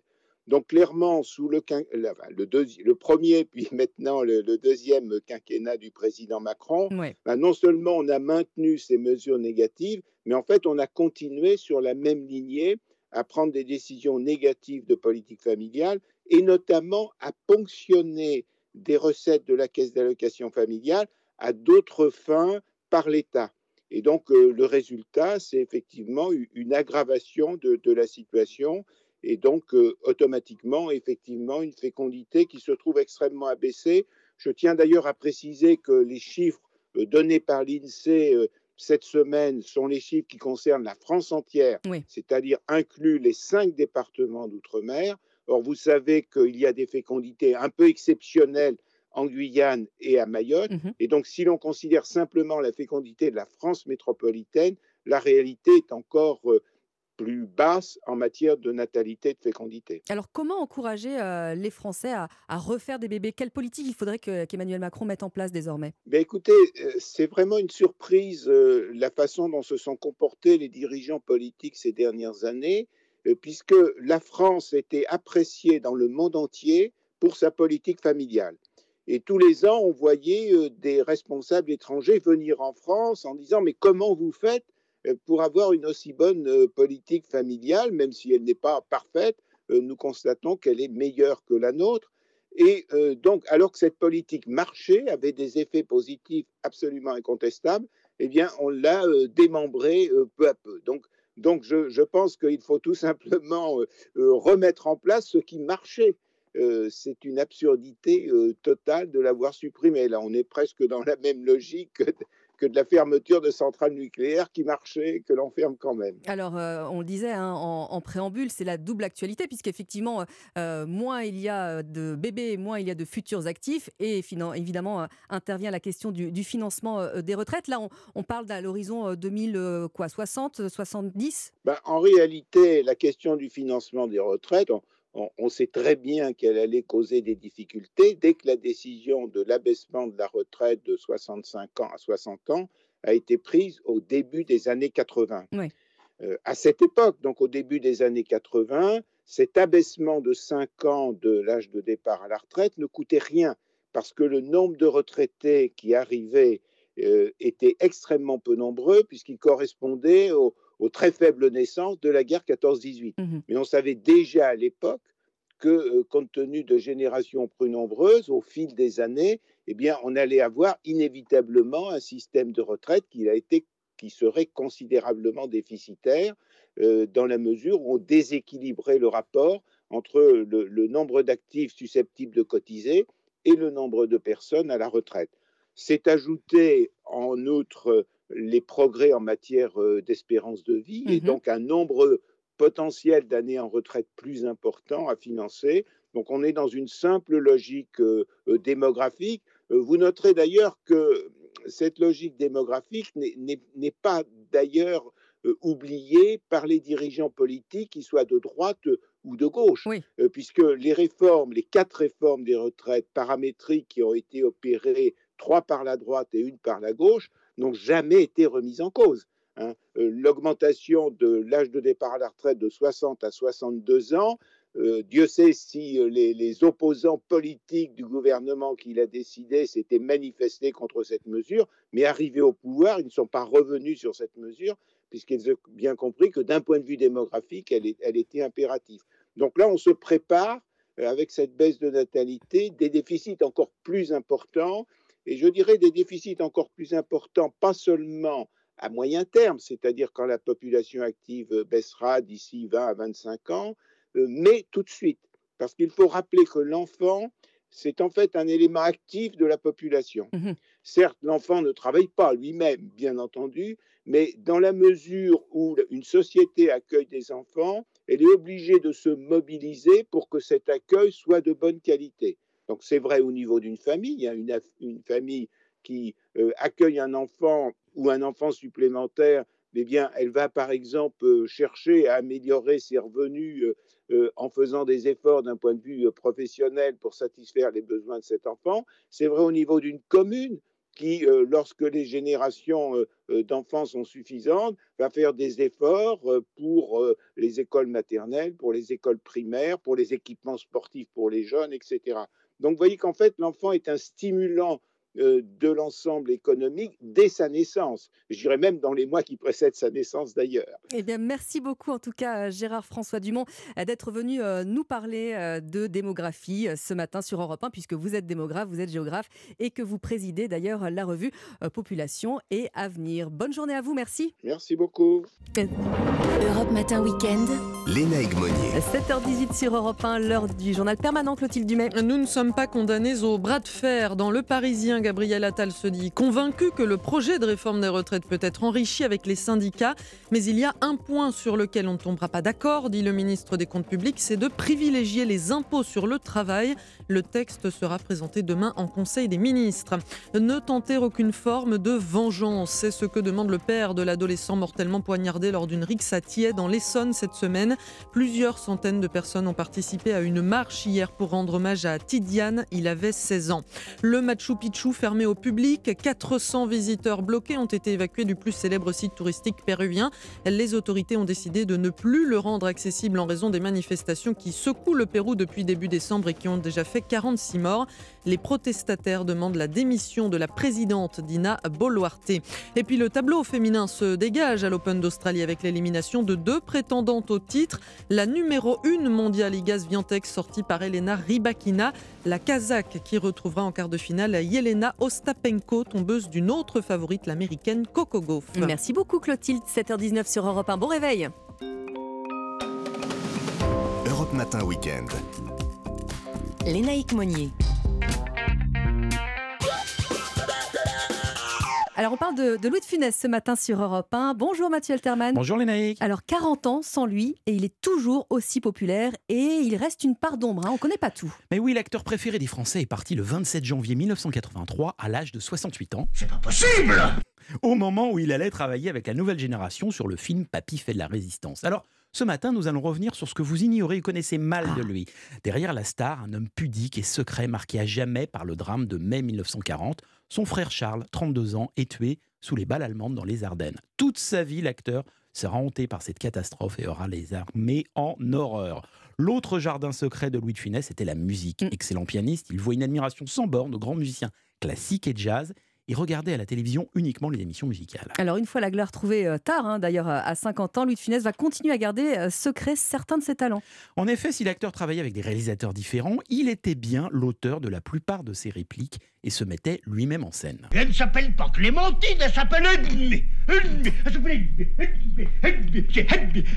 Elle s'appelle Ce qui parfois provoquait des étincelles puisqu'il n'était jamais bon aux premières prises et s'améliorait en ajoutant, perfectionnant ses performances lorsque certains de ses camarades étaient eux meilleurs au premier essai. Alors, autre effet de sa pudeur exacerbée, Louis de Funès ne montrera presque jamais d'émotions dramatiques lors de ses différentes compositions, à l'exception de deux moments dans les aventures de Rabbi Jacob lorsqu'il célèbre la bar mitzvah du jeune David dans la synagogue.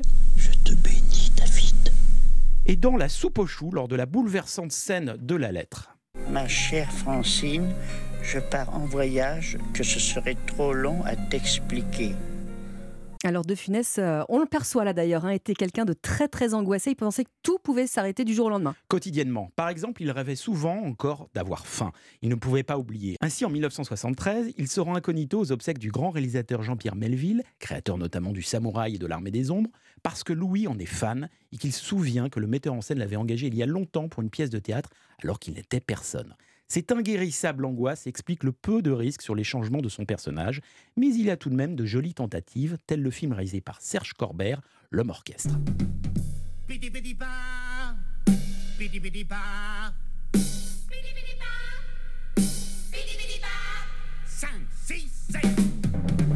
Autre pépite, sa narration pour les enfants du dessin animé de Walt Disney, Les Aristochats. Les Aristochats. En anglais, ça se dit The Aristocats. Alors vous voyez, chat, cat, c'est presque le même mot. Chat, cat, chat, Un disque très étrangement totalement oublié. Dans les anecdotes surprenantes, il y a ces longues conversations avec Georges Marchais, alors à la tête du Parti communiste français, qui avait souffert en même temps que lui d'un infarctus. Il y a la peur de l'enlèvement de ses proches et la raison pour laquelle il rapportait en permanence un revolver dans son château où il cultivait un potager bio. Et enfin, l'amour pour sa petite fille Julia, aujourd'hui remarquable philosophe et essayiste, et pour laquelle il fit sa dernière sortie parisienne fin décembre 1982 au Palais des Congrès pour y applaudir Chantal Goya. Regardez donc les belles photos sur Google, elles sont très émouvantes. Enfin, si 40 ans après sa disparition, Louis de Funès met tout le monde d'accord, rappelons que ce n'était pas du tout le cas de son vivant, encore moins sur la fin, et que Gérard Depardieu avait vu juste dans une interview hommage en janvier 83 en déclarant on reparlera de De Funès. Merci Mathieu. Bon dimanche. Bon dimanche et merci pour Aristocats. Je viens de me souvenir qu'on me l'avait offert quand j'étais euh, bah, beaucoup plus jeune. Europe La note secrète. Bonjour Fabrice Lafitte. Bonjour Lénaïque. Et aujourd'hui, Fabrice, une chanson qui nous vient de la bande originale de Rocky 4, le film réalisé et interprété évidemment par euh, Sylvester Stallone. Il est sorti en France il y a tout pile 37 ans, le 22 janvier 86.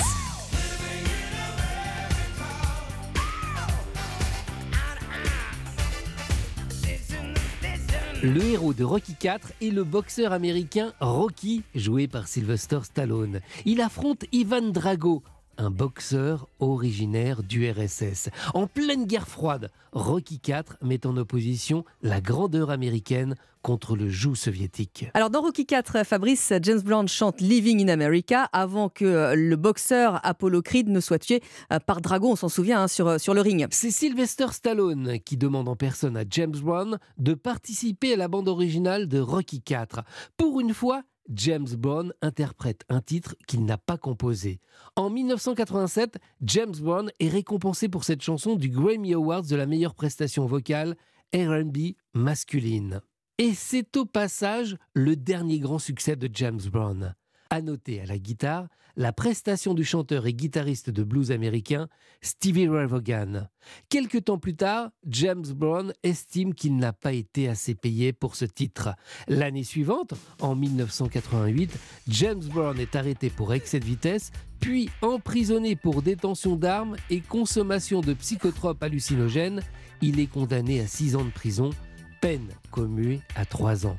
James Brown sort de prison en 1991. James Brown, ça vous réveille ce matin. Living in America, chanson de la bande originale du film Rocky 4 qui a donc 37 euh, ans. Merci Fabrice. Bon dimanche. Bon dimanche à vous. Les infos arrivent sur Europe 1. Europe Matin Weekend. Lénaïque Monnier. Merci d'avoir choisi Europe 1 pour vous informer en ce dimanche matin. Il est 7h30, l'heure d'un nouveau journal avec vous. Clément Barguin, bonjour. Bonjour les naïcs, bonjour à tous. Ils vont tenter de relancer la relation franco-allemande jusqu'ici refroidie.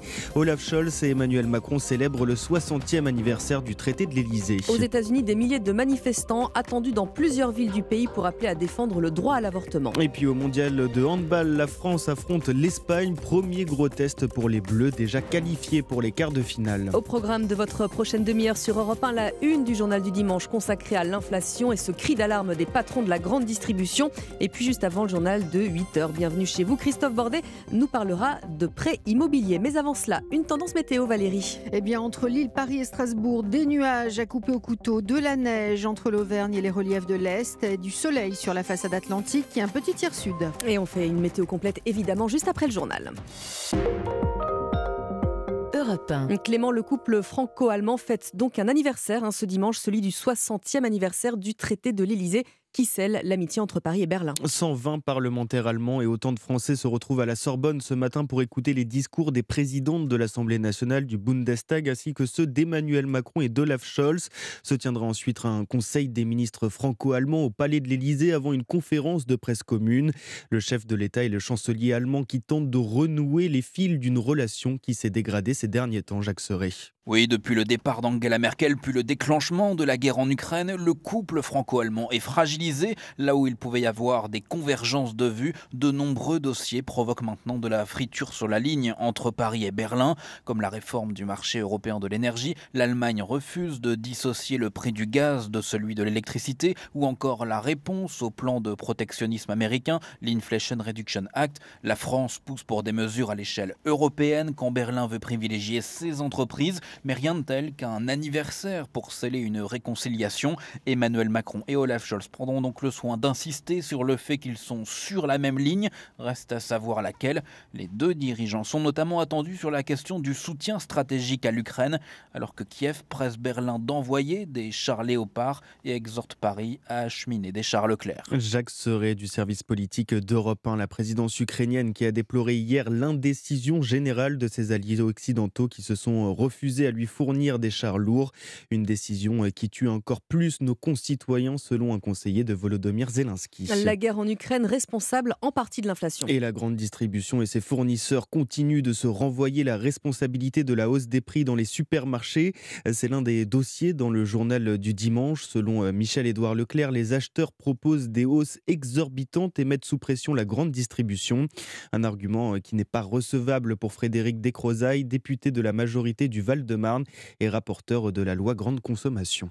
Moi, ce que je constate, c'est que depuis que les prix flambent, ce sont les prix des marques de distributeurs, on appelle les NDD, qui ont euh, passé le plus de hausse en 2022. Et c'est aussi les prix sur lesquels les distributeurs font le plus de marge, de 20 à 40 Bon, pourquoi est-ce qu'ils ne font pas d'efforts sur ces produits-là, des produits du quotidien? Pourquoi est-ce qu'on entend parler de Coca-Cola et de Nestlé? C'est ça le sujet en ce moment? En fait, ils veulent se servir des marques qui ne leur appartiennent pas pour attirer le client avec des promotions très agressives. Mais une fois qu'on est dans le magasin, dans le caddie, on met des MDD et là, c'est les prix qui sont les hausses de prix qui sont le plus passées. Il ne faut pas qu'ils nous prennent trop pour des imbéciles, là où on a les, marges les plus confortables des distributeurs. Propos recueillis par Alexandra Gégy. À 7h34 sur Europe 1, bon réveil. On part aux États-Unis où six ans après la marche des femmes à Washington qui avait rassemblé des millions de personnes, eh bien le mouvement organise à nouveau une centaine de rassemblements à travers le pays. Des manifestations pour défendre le, le droit à l'avortement alors qu'avorter est désormais interdit dans 13 États américains. Des dizaines de milliers de personnes sont attendues, la plupart non pas à Washington mais dans le Wisconsin où le rassemblement principal doit se tenir. Et la date d'aujourd'hui n'a pas été choisie par hasard à Viva Oui, c'est le 22 janvier 1973 hein, que la Cour suprême américaine a légalisé l'avortement au niveau fédéral. Et 50 ans après, au lieu de fêter l'événement, eh bien, les défenseurs du droit à l'avortement sont de nouveau obligés de se battre. Depuis qu'il y a près de 7 mois, la Cour est revenue sur cette légalisation. Et si aujourd'hui ce n'est pas à Washington que la plus importante manifestation aura lieu, mais dans le Wisconsin, à Madison, c'est parce que désormais le combat se déroule au niveau local, euh, au niveau des États, et le Wisconsin s'apprête dans les prochains mois à élire un juge pour sa propre Cour suprême. Si jamais un juge progressiste est élu, alors il pourra peser dans la décision de revenir sur une loi de l'État interdisant l'avortement. C'est donc un test politique. Si la mobilisation est suffisamment importante, cela voudra dire que l'avortement sera encore l'un des sujets majeurs de l'élection présidentielle de l'année prochaine, ce qui ne serait pas de très bon augure pour les candidats conservateurs. Aviva Fried, la correspondante d'Europe 1 aux États-Unis. On ouvre notre page sport à présent avec du handball, déjà qualifié pour les quarts de finale du championnat du monde. La France rencontre l'Espagne ce soir à 21h. Un match sans grand enjeu, mais qui permettra tout de même aux Bleus de se mesurer un adversaire du top niveau mondial, Axel May. Oui, un France-Espagne, c'est ce qu'on appelle une affiche de prestige entre deux nations qui se connaissent parfaitement. Elles se sont déjà affrontées plus de 80 fois dans l'histoire du handball. Ancien international, l'actuel sélectionneur des Bleus, Guillaume Gilles, se souvient de France-Espagne où ce n'était pas que des caresses dans le dos. Si les Bleus ont décroché l'or au dernier JO, la Rora a fini sur le podium de toutes les dernières grandes compétitions, Jeux, Championnats du monde et d'Europe. Ludovic Fabregas évolue en club à Barcelone et attend avec une joie non dissimulée ce dernier match du tour principal. France-Espagne, il y a toujours beaucoup d'envie. C'est des matchs généralement qui ont plus lieu euh, proche des derniers carrés. C'est vrai que c'est une saveur particulière de se jouer sur un euh, match de, tour principal où euh, l'enjeu pour l'écart est inexistant parce que les deux équipes sont qualifiées, mais il y a cette volonté vraiment d'aller chercher la, première place du groupe et se frotter à une des meilleures nations justement pour continuer à engranger de la, de la confiance et des certitudes pour ce qui va arriver. Et ce qui va arriver, ce sera mercredi, un premier match couperé, un quart de finale à Gdansk, soit face à la Norvège, soit face à l'Allemagne. Axel May du service des sports d'Europe 1, il faudra attendre lundi soir pour connaître l'adversaire des Bleus en quart de finale. Et puis un mot de football, Angers euh, qualifié pour les huitièmes de finale de Coupe de France, tout comme euh, les Lyonnais vainqueurs contre Chambéry, Reims a battu les Herbiers, Toulouse s'est imposé face à Ajaccio et ce soir Lille joue contre Pau, Brest affronte Lens. Aïe Merci Clément Bargain, à tout à l'heure.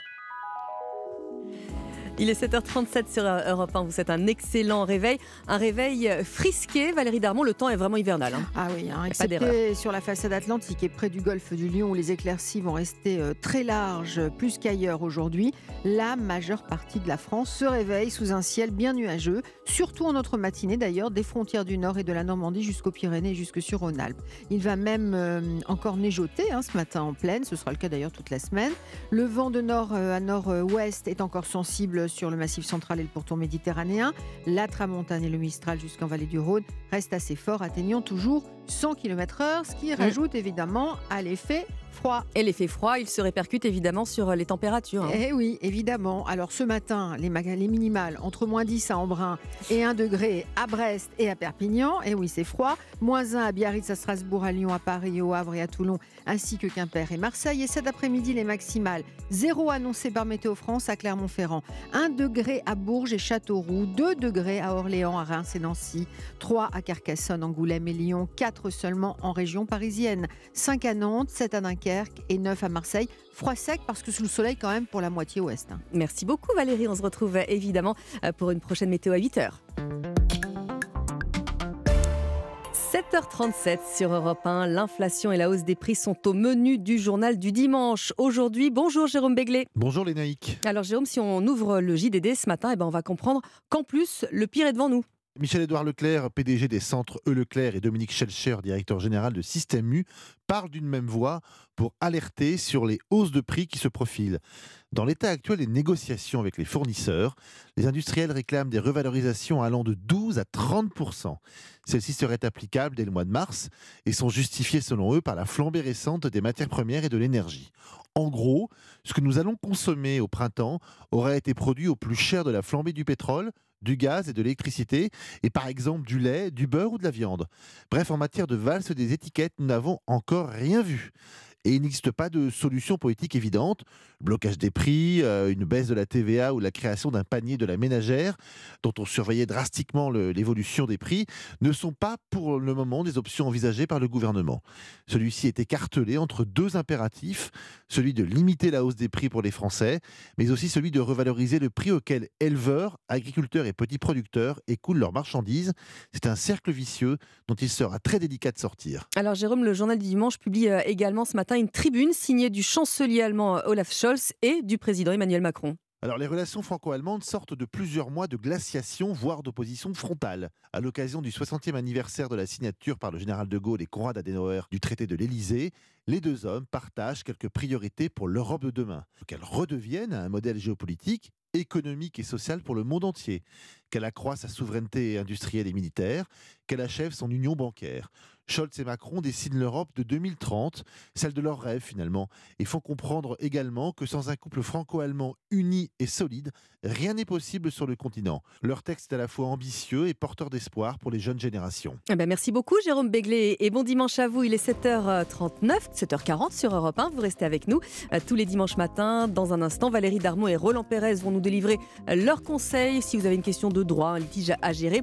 Au programme du jour, faire des économies en période de télétravail, ça concerne beaucoup d'entre vous.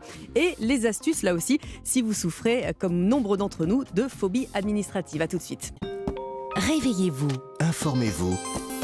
avec Lénaïque Monnier sur Europe 1. Et avec Ça vous concerne, Valérie Darmon et Roland Pérez. Bonjour. Bonjour, bonjour.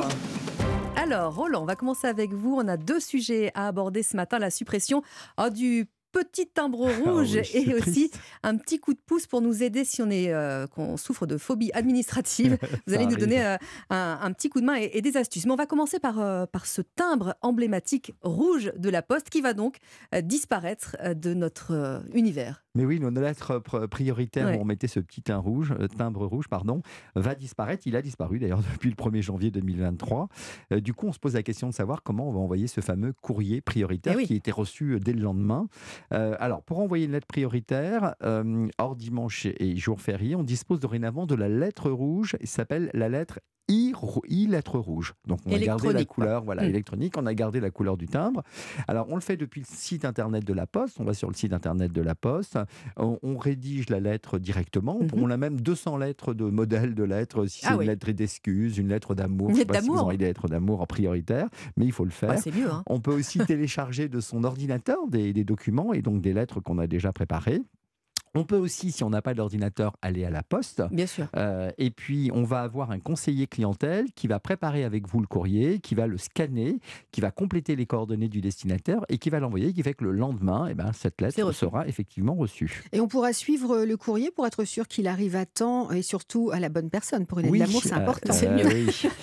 Vous m'avez jamais envoyé de lettre. Bon, e-lettre rouge suivi. Vous allez sur e-lettre rouge suivi et là vous pourrez suivre euh, eh bien, euh, la lettre pour être sûr qu'elle est bien acheminée. Et pour parvenir au destinataire, le courrier est imprimé en fait dans le centre euh, où il a été envoyé, plus proche du destinataire. Donc c'est celui qui va le recevoir à la poste, va l'imprimer, le mettre sous enveloppe et finalement l'adresser, le faire porter à, au destinataire. Et puis pour savoir combien il vous en coûtera, vous irez sur le tarif des courriers en ligne La Poste, ça s'appelle comme ça, tarif des courriers en ligne La Poste. au 1er janvier 2023, vous saurez combien vous coûtent ces courriers prioritaires. Alors du coup, qu'est-ce qu'on fait de notre petit timbre rouge? On fait collection? Non, non, non, Vous le gardez et vous pouvez l'utiliser en sachant que la lettre ne sera pas prioritaire. Elle sera comme pour les timbres verts.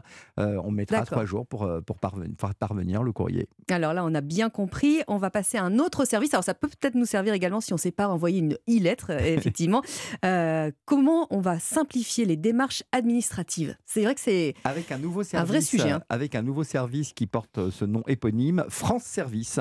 Vous connaissez cette phrase hein Je préfère quand c'est vous qui faites. Cette petite phrase résonne souvent dans les maisons ou les bus France Service, justement, qui ont été mis en place. Et c'est justement depuis la dématérialisation des démarches administratives, eh bien, par exemple, procéder au renouvellement de son passeport. On sait que c'est compliqué aujourd'hui, c'est très long. Demander une aide financière euh, RSA, APL, déclarer ses impôts, préparer sa retraite. Eh bien, ce ne sont pas toujours des actes simples. Euh, et surtout pour ceux qui sont éloignés du numérique.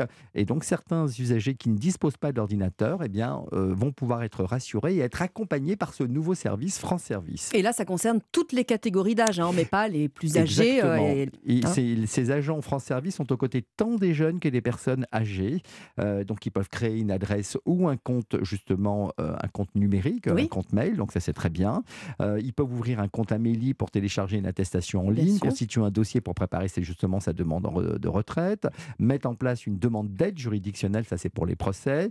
Et puis, toutes les démarches engagées au nom des usagers sont sécurisées via le réseau Aidant Connect. Et vous avez d'autres exemples, Roland, d'interventions concrètes pour, euh, pour nous aider? Oui, oui. Alors, par exemple, dès que vous avez un blocage, justement, un blocage, un conflit avec l'administration, notamment, on pense aux impôts, aux impôts on pense bah à Pôle emploi quand on n'a pas reçu ses indemnités, quand on n'arrive pas à renouveler son inscription. On pense également à la Caisse nationale des allocations familiales, l'assurance maladie, l'assurance retraite, la mutualité euh, sociale agricole, le ministère de la Justice, le ministère de l'Intérieur. Enfin, voilà, on a tous ces services-là. Alors, comment on fait pour euh, disposer de ce précieux service, Roland, rapidement? Alors, en fait, il y a des partenariats locaux euh, dans chaque département. Donc, vous vous adressez notamment à l'UDAF, l'Union départementale des associations familiales. Alors, euh, avec vous, Valérie, on va voir que bah, beaucoup d'entre nous euh, télétravaillons de façon euh, régulière. On va voir comment on va pouvoir faire des, économies d'énergie tout en restant à la maison. Oui, c'est possible, hein. surtout que dans le cadre du plan sobriété, le ministère de la fonction publique a revalorisé de 15% l'indemnisation télétravail à destination des agents. Alors depuis le 1er janvier, elle est passée de 2,50 euros à 2,88 euros par jour, d'où l'intérêt d'appliquer en plus des éco-gestes quotidiens pour faire encore plus d'économies. Alors, je ne vous parle pas du chauffage, ni de vous équiper de l'aide, parce que vous savez déjà qu'un degré seulement de moins à votre chauffage, c'est 7% de moins sur votre facture d'énergie. Alors, on ajoute à cela la chasse au courant d'air dans la maison, sous les portes, autour des fenêtres, euh, la chasse aux appareils en veille, parce qu'uniquement euh, éteindre les veilles, ça nous fait économiser 80 euros par an en moyenne. Donc, 80 plus ça, plus ça, plus ça, ça fait beaucoup. Autre astuce, installer des réfléchisseurs derrière les radiateurs, des rideaux thermiques qui nous protègent du froid en hiver et de la chaleur en été. Et surtout, on en a déjà parlé, adapter notre contrat d'énergie maintenant qu'on travaille en plus pour certains d'entre nous à la maison. alors le tarif dépend de quoi Valérie? Alors de la taille du logement bien sûr, du nombre de personnes qui y habitent, de notre manière de consommer, les tarifs qui peuvent varier aussi selon si votre fournisseur fonctionne de manière euh, dématérialisée totalement ou pas. Alors euh, passez par exemple par HelloWatt, hein, mhm. c'est un site qui est très bien fait, c'est un conseiller énergie pour trouver les meilleures offres d'électricité et de gaz. Et puis si vous utilisez une bouilloire pour le café du matin avant de se mettre au travail, mm. eh ben on remplit pas la bouilloire avec énormément d'eau on remplit juste avec la quantité qu'on va consommer dans son café. Alors, est-ce qu'on peut vraiment euh, quantifier les économies qu'on réalise hein, face au avec le télétravail Pas tout à fait. C'est pas évident de chiffrer tout cela. Donc, j'ai posé la question à Gilles Mose, directeur adjoint Ville et Territoire Durable de l'ADEME, qui est l'agence de l'environnement et de la maîtrise de l'énergie. Alors, les économies réalisables grâce au télétravail reposent sur, euh, sur trois piliers en fait. Hein. Euh, les économies d'énergie qu'on va réaliser sur le site de travail, là où le télétravailleur ne se rend pas. Euh, il y a un deuxième effet, bien sûr, c'est les transports. Hein. Le télétravailleur va moins se déplacer, donc là aussi on aura un, impact positif euh, d'économie d'énergie. Et puis il y a un troisième effet, c'est l'effet rebond qui lui peut être négatif. Euh, c'est l'énergie qui va être dépensée à la maison par le télétravailleur pour se chauffer, pour faire la cuisine, etc. etc. et donc c'est bien la somme des trois qui va générer des économies d'énergie liées au télétravail. Voilà, on a bien. Il n'y a plus qu'à. On retourne à la maison On rentre On rentre tous ensemble. On va bosser tous ensemble. Merci beaucoup à tous les deux. Bon dimanche. Les infos et Christophe Bordet arrivent sur Europe 1. Europe Matin Weekend. Léna Monnier.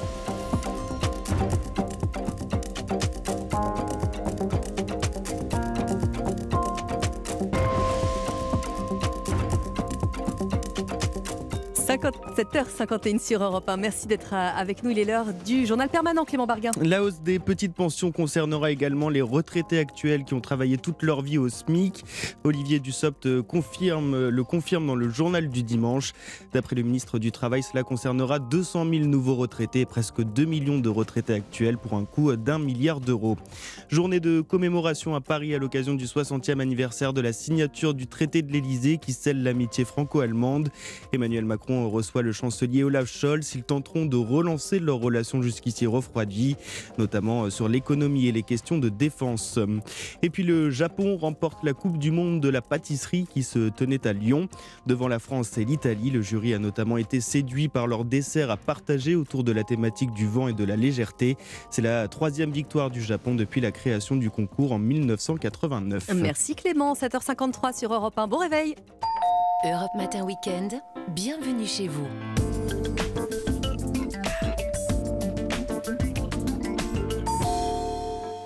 Les dimanches avant le, journal de 8h, coup de projecteur sur l'actualité du logement en France. Bonjour Christophe Bordet. Bonjour à tous. Alors Christophe, euh, j'ai remarqué quelque chose hein, cette ah, semaine en travaillant, parce que je travaille, ah, les coups de pression sur le gouvernement euh, pour soutenir le, logement qui se multiplie en ce moment. C'est vrai. Alors ça a peut-être échappé à certains d'entre vous, mais l'inflation, le coût de l'énergie, l'augmentation des prix de la vie quotidienne, des matériaux de construction par exemple, le fait que les banques continuent de faire la fine bouche hein, euh, sur les accords de prêts immobiliers au mm. primo-accédant, tous ces facteurs inquiètent les professionnels de l'immobilier en ce début d'année. Stéphane Fritz, par exemple, le patron des agences Guy imagine déjà la conséquence de tout ça on va prêter corrige et on peut expliquer pourquoi aujourd'hui euh, ce sont les ménages les plus aisés qui vont pouvoir euh, emprunter. Les prix des logements ne vont pas baisser. La réalité du prix, c'est l'offre et la demande. Et aujourd'hui, l'offre n'est pas au rendez-vous.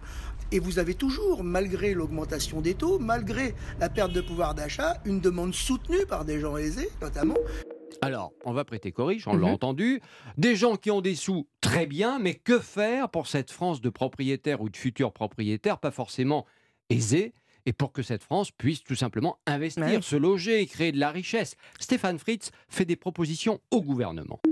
Donc je pense qu'il peut y avoir quelque chose en deux tons, c'est-à-dire des gens qui paieront beaucoup plus cher les crédits, ceux qui ont les moyens, et peut-être un accès, et peut-être à réfléchir un accès à des crédits à moindre coût pour les ménages les plus faibles, pour éviter de les sortir justement de l'assiette des gens solvables. Mmh. Euh, je donne ce parallèle, Édouard Philippe, au moment de la crise des Gilets jaunes, avait donné 10 milliards aux ménages euh, les plus faibles, pour le coup, euh, pour aider. À chaque fois qu'on donne aux ménages les plus faibles, ça, ça part pas, l'argent ne part pas au Panama, hein. il est directement consommé.